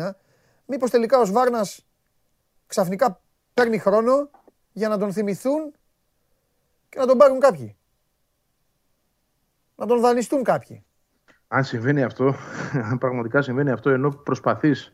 Δεν ξέρω, να- όλα να γίνονται στις κυνηγήσεις, ομάδες. Δεν, το λέω έχεις με, στόχους. δεν, δεν το λέω με, κακή, Ε, με, με κακό τέτοιο, αλλά Δεν είναι normal πα- παντελή αυτό να συμβαίνει. Όχι. ναι. Δεν μπορώ να το δεχθώ. Αν πράγματι ισχύει όμως, γιατί δεν μπορώ να βάλω και το χέρι μου στη φωτιά για, για κανέναν, είναι ακόμα μια τεράστια παθογένεια. Τι θα πει αυτό; ναι. Παίζεις με τον Πανετολικό, ξαναλέω στην έδρα σου. Έχεις δύο δεξιά μπακ διαθέσιμα και τρία τον έναν παροπλισμένο. Και τέσσερα ένα μικρό το ραντόνια στην ΑΕΚ Β. Φέρε αυτόν και παίξει να, να βάλεις, αν θεωρείς ότι δεν σου κάνουν οι άλλοι. Ναι. Θα βάλεις το, το στόπερ σου δεξιά, που δεν μπορεί να ανέβει πάνω από τη μεσαία γραμμή. Σε παιχνίδι που θέλεις να. Ο αντίπαλος παίζει πίσω από την μπάλα και θέλεις να τον κλείσεις, να ανοίξεις, να δώσεις πλάτος στο γήπεδο και να έχεις ένα μπακ να ανεβαίνει, μου βάζει το σβάρνα. Δηλαδή, ποια είναι η λογική αυτή; ναι. Ε, γι' αυτό και δικαίως ίσως έχεις αυτή τη σκέψη που έχεις. Που είναι παράλογη, αλλά ιντριγκαδόρικη να το πω έχει παράλογη. Ναι, ναι, ναι, Οκ. ναι, ναι. Όχι ρε παιδί μου. Ε, πώς να σου το πω, τη βλέπω πολύ... Ε, πώς να σου το πω, ε, ε, αμε, α, ούτε ιντριγκαδόρικη ούτε τέτοιο. Το, το, το, το βλέπω πολύ American business. Δηλαδή έχουμε ένα προϊόν που δεν το θέλουμε και θέλουμε λίγο να το. Να, δεν πρέπει να το προμοτάρουμε κάπως, να το, να το δείξουμε, να το δουν ενδιαφερόμενοι. Έτσι το βλέπω. Και ίσως να δόθηκε μια ευκαιρία να πάνε, έλα, πανετολικός είναι, μήπως και αυτό. Ξέρω, μπορείτε Ναι, να το επειδή βλέπει ο είχε παίξει Γιάννης το- και να λέει εσύ καλά, εσύ με το που κάμισο βλέπει όνειρα. Οκ, σεβαστό. Ε, Δεν ξέρω. Δε- δε- δεν έχω απάντηση. Ε, Ε, μωρέ, μα προφανώς καλά δεν επειδή- το είπα για να, έχουμε, να έχεις απάντηση. Τώρα Όχι, κουβέντα όχι, θα κάνουμε. σου πω κάτι. Μια αγωνιστική εξήγηση που μπορεί να δοθεί είναι ότι είχε παίξει το προηγούμενο μάτς που δεν είχε η ΑΕΚ τους Ναι. δύο μπακ πριν τον Μπάουκ. Λοιπόν, ε, ε, ήταν εκτός και ο Μισελίν και ο Ρότα και έπαιξε ο Σβάρνας. Ε, Ναι. μεσολάβησαν δύο εβδομάδες από τότε. Αν πράγματι ο προπονητής. Με τη Λαμία ήταν το παιχνίδι. Ε, αν ο προπονητής πίστεψε ότι είδε από τον Σβάρνα πως μπορεί Ναι. να τον βοηθήσει ως δεξιός μπακ, οκ. ε, από μόνο του είναι προβληματικό το, το θέμα. Έτσι. Ωραία. Κά- κάτι δεν βλέπει καλά. Και ειδικά ο Γιαννίκης που θεωρώ ότι στα Γιάννενα ήταν, Ναι. που είχε το Σάλιακα ας πούμε, δεξιά, ε, δεν, θα, έκα- δεν θα κάνει ποτέ το Σβάρνα δεξιμπάκ. Ναι, ναι, ναι. Ποτέ. Ποιος ξέρει. Ωραία, θα τα Όσο ψάξεις πολύ έχει αυτά σήμερα. απογοητευτεί πια και από το Ρότα. Ε. Ναι, ναι, ναι, σωστό. Θα κάνεις την έρευνά σου σήμερα. Θα βγει το νερό από τις πηγές σου και αύριο θα είμαι εδώ έτοιμος να τα απολαύσω όλα. Αύριο έχουμε πολύ μεγάλη και πολύ ωραία συζήτηση. Φιλιά πολλά. Ωραία. Να είσαι έτοιμος, φιλιά. Λοιπόν, αυτά και για την ΑΕΚ, η ΑΕΚ των θεμάτων, η ΑΕΚ των α, ζητημάτων και η ΑΕΚ για όλα αυτά που ακούτε και που κάνετε. Και επειδή ε, παρακαλώ πολύ ε, την, κάρτα του, την κάρτα του Τσάρλι, την, τζα- την κάρτα του Τσάρλι, γιατί τώρα η συζήτηση θα αποκτήσει άλλο χρώμα και θα, γίνει, θα συνεχίσει να είναι εξίσου άγρια. Βα- βγα- βάλτε εσείς την κάρτα, να πω εγώ και τι έχει σήμερα. Λοιπόν, ο Τσάρλι δίνει τον Μπολόνια Νάπολη γκολ γκολ. Έχει τρία μάτς στη Serie A, ξεκινάνε στις 7.30 με Μίλαν Σπέτσα, Άσο και over 1,5 και Μπολόνια Νάπολη γκολ γκολ και η Φιωρεντίνα θα περιμένει την Τζένοα στις 10 παρατέταρτο και ο, ο Τσάρλι πάει με τους Βιόλα και σας προτείνει όσοι θέλετε κάτι να παίξετε να πάτε με αυτόν τον Άσο. Γκολ γκολ στον Πολόνια Νάπολη, Άσο over 1,5 το Μίλαν Σπέτσα και Φιωρεντίνα Τζένοα Άσο. Επίσης στις 8 η ώρα πρωτάθλημα μπάσκετ Απόλλων Παναθηναϊκός. Μην το ξεχάσουμε αυτό γιατί σήμερα δεν έχει τίποτα άλλο για να συζητήσουμε για μπάσκετ. Όλα τα έχουμε καλύψει, όλα τα έχουμε συζητήσει. Αύριο σας περιμένω όλους να είστε εδώ σε πολύ δυναμική κατάσταση, να είστε σε πάρα πολύ δυναμική κατάσταση γιατί έχουμε να αναλύσουμε ξανά για τις ομάδες σας που θα έχει κάτσει ο καπνός και φυσικά το σημερινό φινάλε η αυλαία ε, αυτής της εκπομπής θα πέσει με τον κύριο.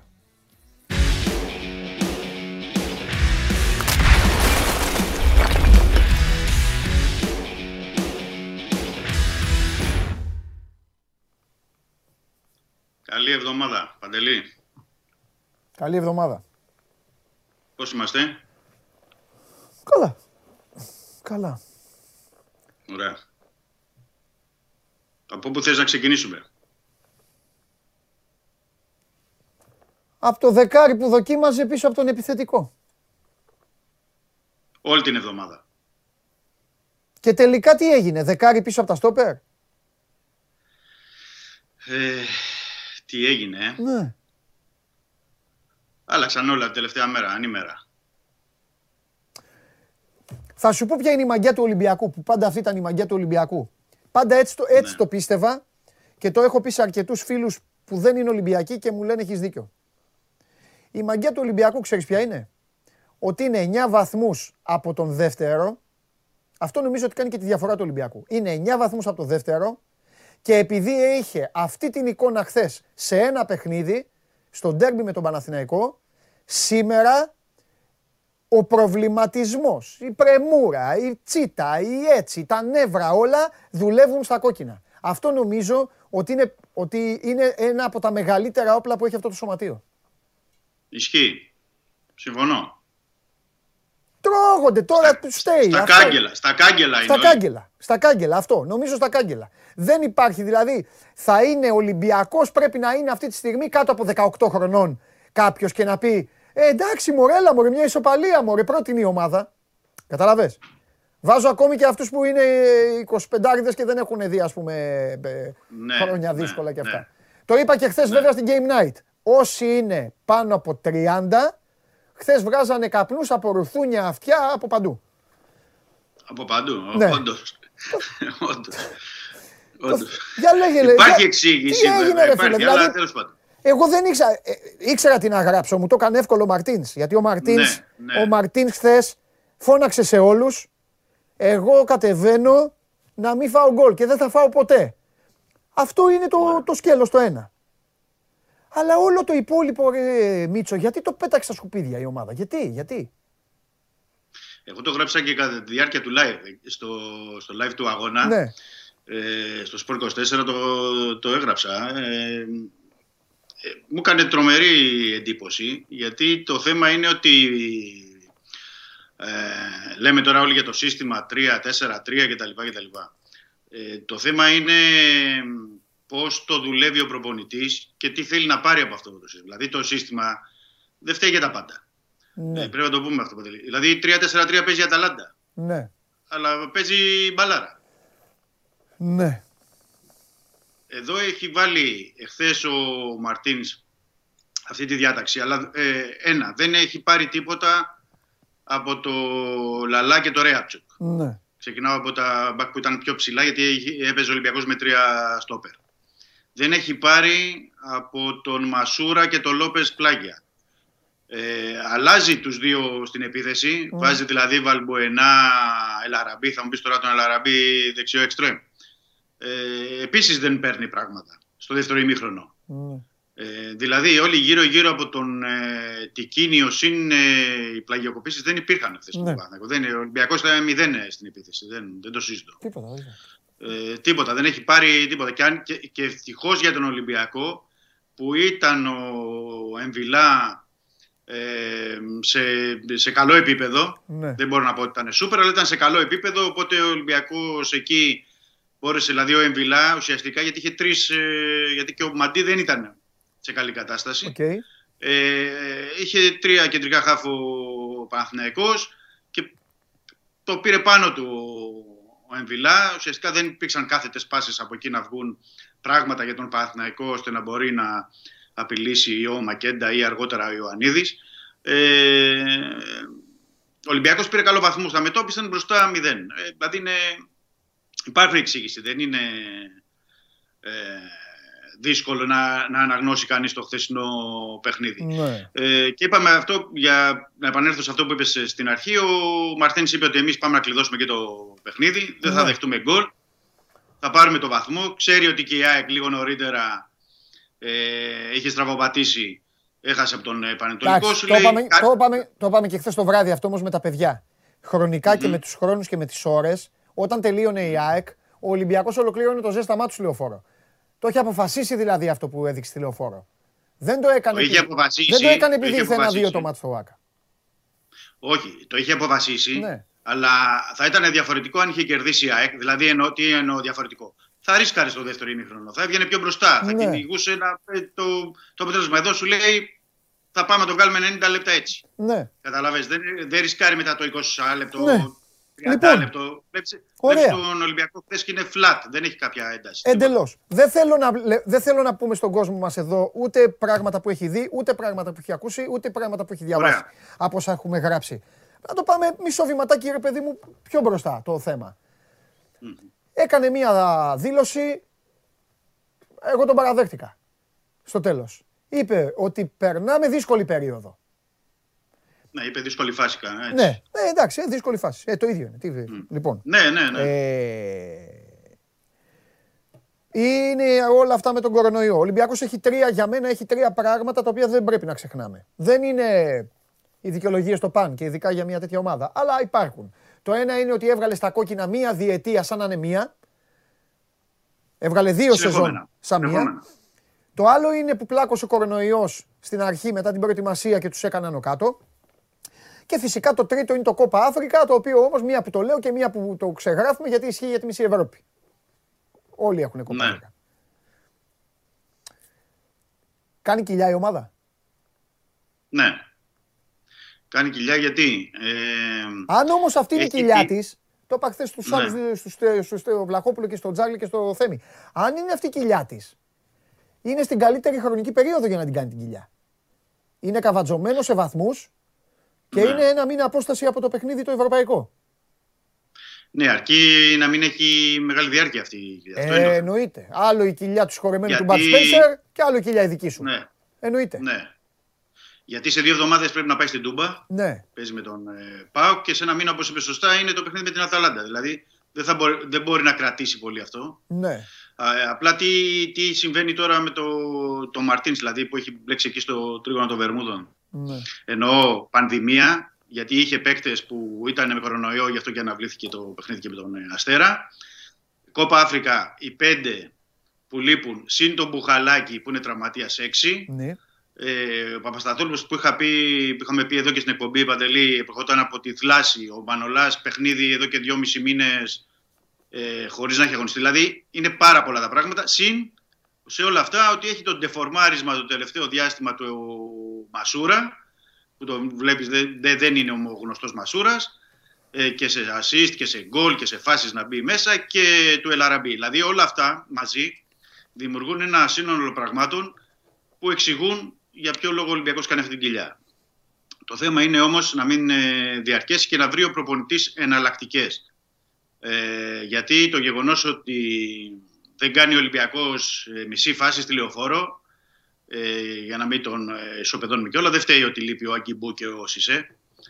Εντάξει, ο Ολυμπιακός έπρεπε να έχει και ένα εναλλακτικό Ε, καλά, πλάνο εννοείται. και ένα πλάν B. Εννοείται, Ναι, τι συζητάμε. Ναι, για να είμαστε ειλικρινείς και απέναντι στον κόσμο δηλαδή. Μην Ε, τι λέμε λες, ότι- Δημήτρη, ούτε κόρνερ, Βαγγέλη, Ολυμπιακός. Ε, ε, Βαγγέλη, λέω, συγγνώμη, από τον Αγνάου το γλυκόλησα. Δημήτρη, Ναι. ο Ολυμπιακός στα, στα πιο δύσκολα στο Champions League και κάτι έκανε. Πάντα. Ναι, βέβαια. Τι, και φάσεις και Ε, γκολ και. ε, Δεν είναι οτιδήποτε. το χθεσινό, είναι. Ναι, γι' αυτό είναι και ανησυχ- ανησυχητικό. Βέβαια, ο Μαρτίνς είπε ότι περνάμε αυτή τη δύσκολη φάση.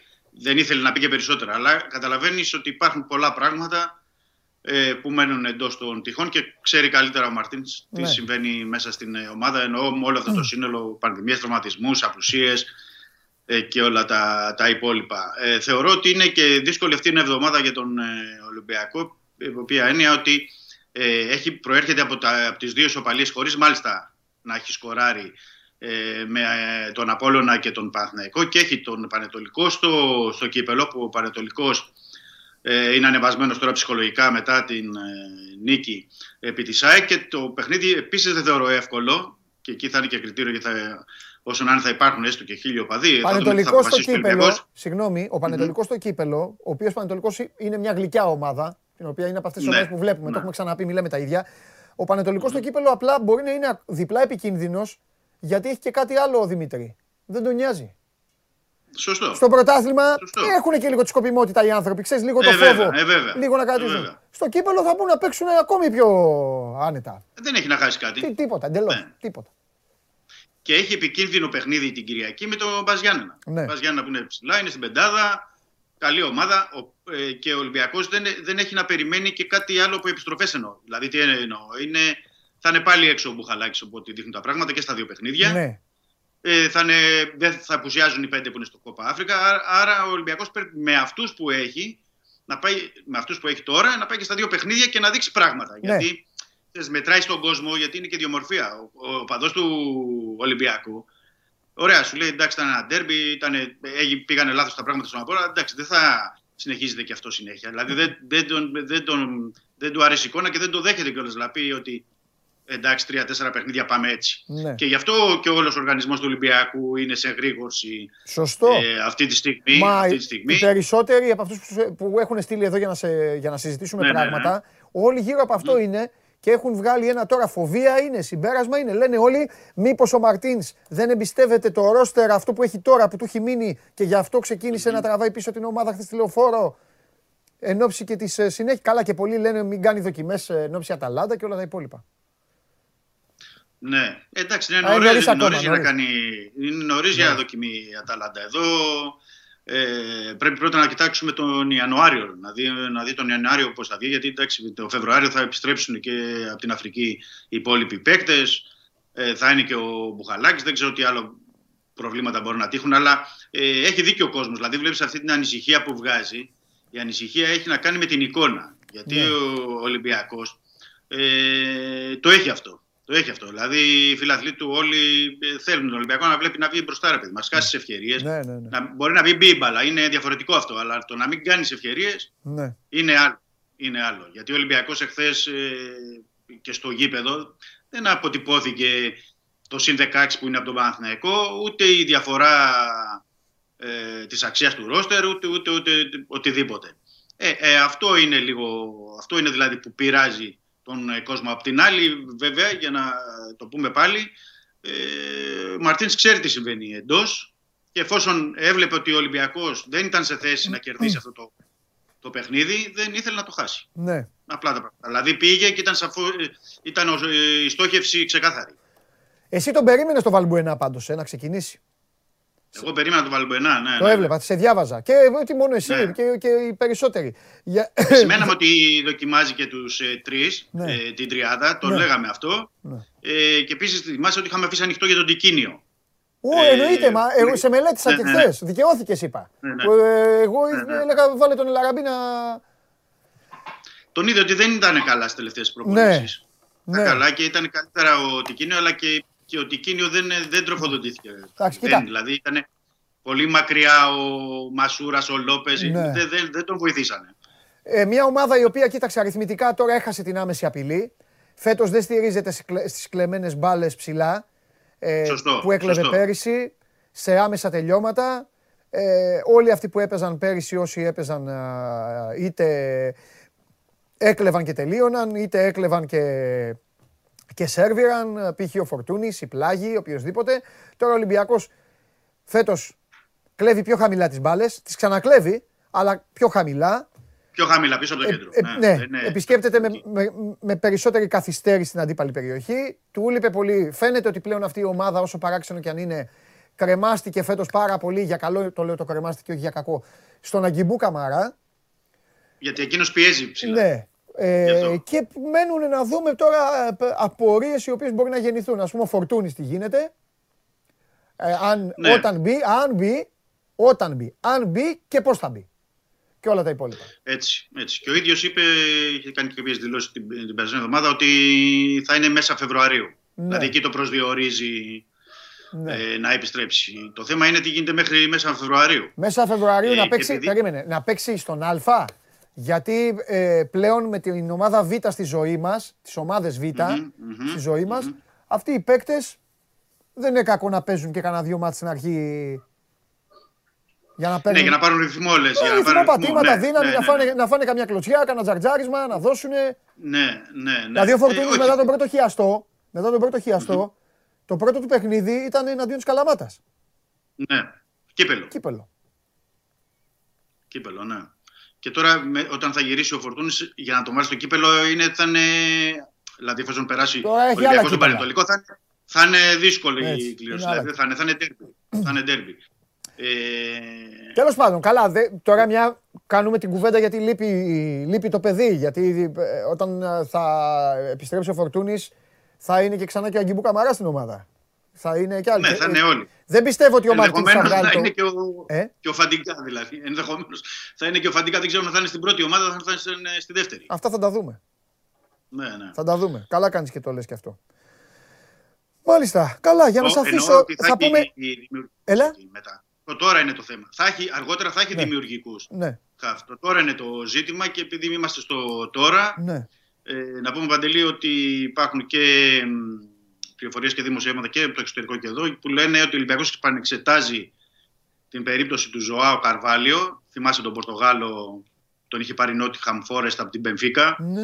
ε, ε, με 10-12 εκατομμύρια, αν δεν κάνω λάθος. Ναι. Και υπάρχει ένα ενδεχόμενο, όπως λένε και στην Αγγλία, ε, Αυτός ο πού να Ολυμπιακός παίξει να- όμως. Πού να παίξει ο Καρβάλιο; Ο Καρβάλιο είναι οκτάρι-δεκάρι. Πολλοί μαζεύονται εκεί, ρε φίλε. Πολλοί μαζεύονται, αλλά δεν ξέρω αν θα γίνει άμεσα. Θα το δούμε αυτό. Πρέπει να Α. το κοιτάξουμε στο ρεπορτάζ. Ναι. Αν θα γίνει άμεσα τώρα για να έρθει να βοηθήσει. Καταλαβαίνεις όμως για να το κοιτάει ο Ολυμπιακός. Ναι. Ε, έχουν διαγνώσει και ο Μαρτίνς και Ναι. όλο το team ότι υπάρχει θέμα στη, δημιουργ- στη, στη δημιουργικότητα. Δηλαδή στο να μπορέσει ο Ολυμπιακός να πάρει κάποιον ε, παίκτη εκεί να βοηθήσει άμεσα. Και δεν έβαζε λίγο το Βαλμπουενά αφού έχει θέμα στη δημιουργικότητα. Ε, ναι, εγώ θα βάζα τον Βαλμποενά, θες, δηλαδή και θα τον άλλαζα μετά. Απλά Ναι, ναι, ε, λίγο. υποθέτω, χωρίς να είμαι σίγουρος, ότι θεωρεί ότι ο Μαρτίνς ότι δεν μπορεί να βγάλει 90 λεπτό ο Βαλμποενά. Οπότε σου λέει θα πάμε πιο συντηρητικά στην αρχή, να τον βάλω στο Και δεύτερο γιατί δεν ημίχρονο. έβαλε τον Ρόνι Λόπες δεκάρι και να βάλει ε, α- άλλον στο Θα πλάι. μπορούσε να γίνει και αυτό. Θα μπορούσε να γίνει και αυτό. Τέλος πάντων, να πεις και τα γιατί το ένα, γιατί το άλλο και γιατί. γιατί, γιατί τέλος πάντων. Ιστορία έγραψε. Τώρα τι γράφει, δεν ξεγράφει. Ωραία. Καλά. Αύριο, αύριο θα τα πούμε πάλι. Ε, που θα έχει κάτσει, θα έχει κάτσει και η σκόνη όλοι, όπως και στις άλλες ομάδες. Ε, Οκ. Σε αφήνω με το ότι αν έμεινε και κάτι, ε, επίσης είναι ότι επιστρέφοντας και ο Σισε, ο καλύτερος του αμυντικός φέτος, επλέον αν ποτέ βάλει τριάδα πίσω Σισε, Παπασταθόπουλο, Μανολά, για να φάει γκολ στην Ελλάδα, θα παίξει, θα πρέπει να το βάλουν μόνοι τους. Χωρίς Ε, όμως καλά- αυτό που καλά το λέω, επισημαίνεις. χωρίς Καλά το όμως, ναι, επισημαίνεις. χωρίς όμως αυτό που λέω να σημαίνει ότι ο Ολυμπιακός πρέπει στην Ελλάδα να παίζει με τρεις πίσω. Ναι. Ε, ωραία, αυτό θα το κάνει σε παιχνίδια. Μπορεί να το κάνει με τον Πάο και τον ε, Παναθηναϊκό. Ναι. Σε τέτοιου είδους παιχνίδια και εκτός έδρα. Θεωρώ με 30 ότι δεν θα πάει και στο, ε, στο Καραϊσκάκης.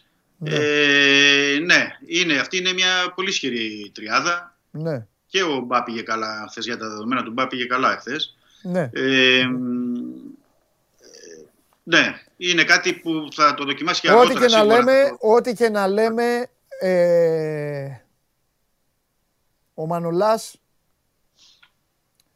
είναι, θα το πω, μην παρεξηγηθούν, δεν θέλω, αλλά το- θα το πω έτσι με ακραίο παράδειγμα, είναι σαν να έχουμε πάει εμείς οι δύο, να τρέχουμε στο στίβο και ξαφνικά να έρθει και ένας δρομέας α- α- ακριβώς αθλητής στίβου και να τρέχει παρέα μας δίπλα μας. Δίπλα μας, όχι να μας Ναι. περάσει, αλλά να τρέχει Ναι, παρέα ναι, μας. ναι. Κα- Θα, ξέρεις, κατάλαβα θα, το, θα μας κατάλαβα. ανοίξει Ναι. λίγο και εμάς, θα μας κάνει και εμάς λίγο.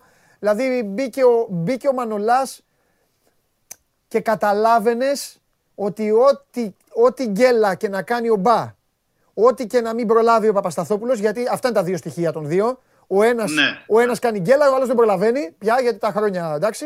Λοιπόν, θα υπάρχει ο Μανολάς εκεί και θα το τελειώσει. Ο οποίος Μανολάς που ακόμα δεν είναι και έτοιμος. Δηλαδή μετά Ναι. από δυόμιση μήνες που να Εντάξει, παίξει. Δηλαδή κοίταξε, όταν ο θα είναι έτοιμος- και στο. Ε, Δημήτρη Άκου, ο έτοιμος Μανολάς με τον φετινό Σισε, εντάξει, δεν είναι το καλύτερο, το καλύτερο δίδυμο που θα μπορούσε να υπάρχει σε κέντρο άμυνας στην, Ναι. ε, στην Ελλάδα. Ωραία, σ' αφήνω. Ε, με το, ε, να σου πω Σεμέδο, με το Σεμέδο τι γίνεται ρε φίλε. Κάθε εβδομάδα και μια ιστορία έχει ο Σεμέδο ρε. Τι είναι αυτό το πράγμα; Κάθε, κάθε εβδομάδα. Όπως Κάθε το λες. εβδομάδα ο Σεμέδο. Εντάξει, Όπως το έχει. λες. Το καλύτερο νομίζω για το Σεμέδο είναι να, να βρει μια ομάδα. Ε, και με όλα με αυτά που γίνονται, εντάξει, ε, μου κάνει εντύπωση κάπου που επιμένει η Πόρτο. Δηλαδή με όλα αυτά που ακούγονται, με όλα Ναι. αυτά που συμβαίνουν, με όλα αυτά που γίνονται, ε, στην Πόρτο τον θέλουν. Ναι. Και μάλιστα και ο παίκτης ε, έχει απορρίψει, όπως ανέφεραν και οι Πορτογάλοι, πρόταση της Μπορντό για, για να πάει στη Γαλλία, γιατί θέλει να επιστρέψει στην, ε, στην πατρίδα του, στην Πορτογαλία. Ναι. Ε, εδώ είναι θέμα διαπραγμάτευσης και απόφασης του Ολυμπιακού πια. Ναι, ναι, ναι, ναι. Δηλαδή τι θέλει να κάνει ο Ολυμπιακός και πώς θα το κάνει και πώς δεν θα ζημιωθεί πολύ ή να περιορίσει τη ζημιά θα έλεγα εγώ. ναι. Γιατί άκρη δεν βγαίνει. Ναι, Άκρη μόνο. δεν βγαίνει. Δεν βγαίνει. Ναι, εντάξει, τώρα δεν βγαίνει. Αφού κάθε, ο, κάθε εβδομάδα και κάτι άλλο. Κάθε, τε- εντάξει, τελείως. Δεν είναι. Είναι, βε- είναι πλέον βαρετό. Είναι ό- ό,τι έλεγα για την ιστορία του Τζόκοβιτς. Άλλο ή εκείνο βέβαια, άλλο που έλεγα, έλα να τελειώνουμε. Αφού δεν είναι τώρα, εντάξει. Ε, ε, βαρέθηκε η κοινωνία. Κούρασε, Λοιπόν, κούρασε. ναι, κούρασε, κούρασε. Αύριο. Καλό μεσημέρι. Γεια σου Δημήτρη μου, φιλιά πολλά. Φιλιά πολλά. Επίσης. Να σε καλά. Λοιπόν, βάλτε και το, το που τελείωσε το poll. ε, να σας αφήσω στην ησυχία σας. Και εσάς. Ωραία πέρασαμε σήμερα. Λοιπόν, ο Ολυμπιακός για εσάς κατά τη γνώμη σας ήταν ο πιο ξενέρωτος της αγωνιστικής με 58,3. Η ΑΕΚ, κατά τη γνώμη μου, εμένα η ΑΕΚ ήταν γιατί έκανε και βήματα πίσω και έχασε. Η ΑΕΚ έχασε πράγματα. Ο Ολυμπιακός με τον Παναθηναϊκό δεν έχασαν τόσο. Αλλά ό,τι πει ο λαός δεν έχω κανένα θέμα. 30,6 λοιπόν για την ΑΕΚ και ο Παναθηναϊκός με 10,6 ο Παναθηναϊκός ο οποίος αν μη τι άλλο το προσπάθησε, το πάλεψε και απλά δεν μπορούσε να βάλει γκολ. Εντάξει. Ε, ε, νίκησα. Έχω κερδίσει, ε. Άρα. Πανηγυρικά σας διέλυσα, ανέκδοτο ποτέ όπως έχετε καταλάβει. Πηγαίνετε από ήττα σε ήττα, τα 500 like δεν μπορείτε να τα πιάσετε, αδυνατείτε, διαλυθήκατε. Καλό θα είναι κάποια στιγμή, αύριο άμα θέλετε, να μου στείλετε όλοι μήνυμα και να παραδοθείτε. Να μου πείτε, για να θα το κόψω κιόλας. Αν μου πείτε παραδεινόμαστε, γονατίζουμε, τέλος, μας διέλυσες, θα το κόψω κιόλας και το παιχνίδι. Λοιπόν, πέρασα υπέροχα, σας αφήνω σήμερα να περάσετε μια ωραία Δευτέρα, ξέρω τώρα η πρώτη μέρα της εβδομάδας. Τέλος πάντων, έχουμε φοβερή εβδομάδα όμως με αθλητικά γεγονότα. Μένετε στο Sport 24, πάντα εδώ να διαβάζετε, να βλέπετε, να ακούτε, όρεξη την να έχετε και να περνάτε καλά και πάνω απ' όλα να προσέχετε. Σας περιμένω όλους αύριο. Είμαι ο Παντελής Διαμαντόπουλος, 12 ώρα το μεσημέρι, το επόμενο, το καινούριο σώμα του Live. Εγώ, από εμένα, τους κυρίους απ' έξω και τον coach, φιλιά, να περάσετε όμορφα.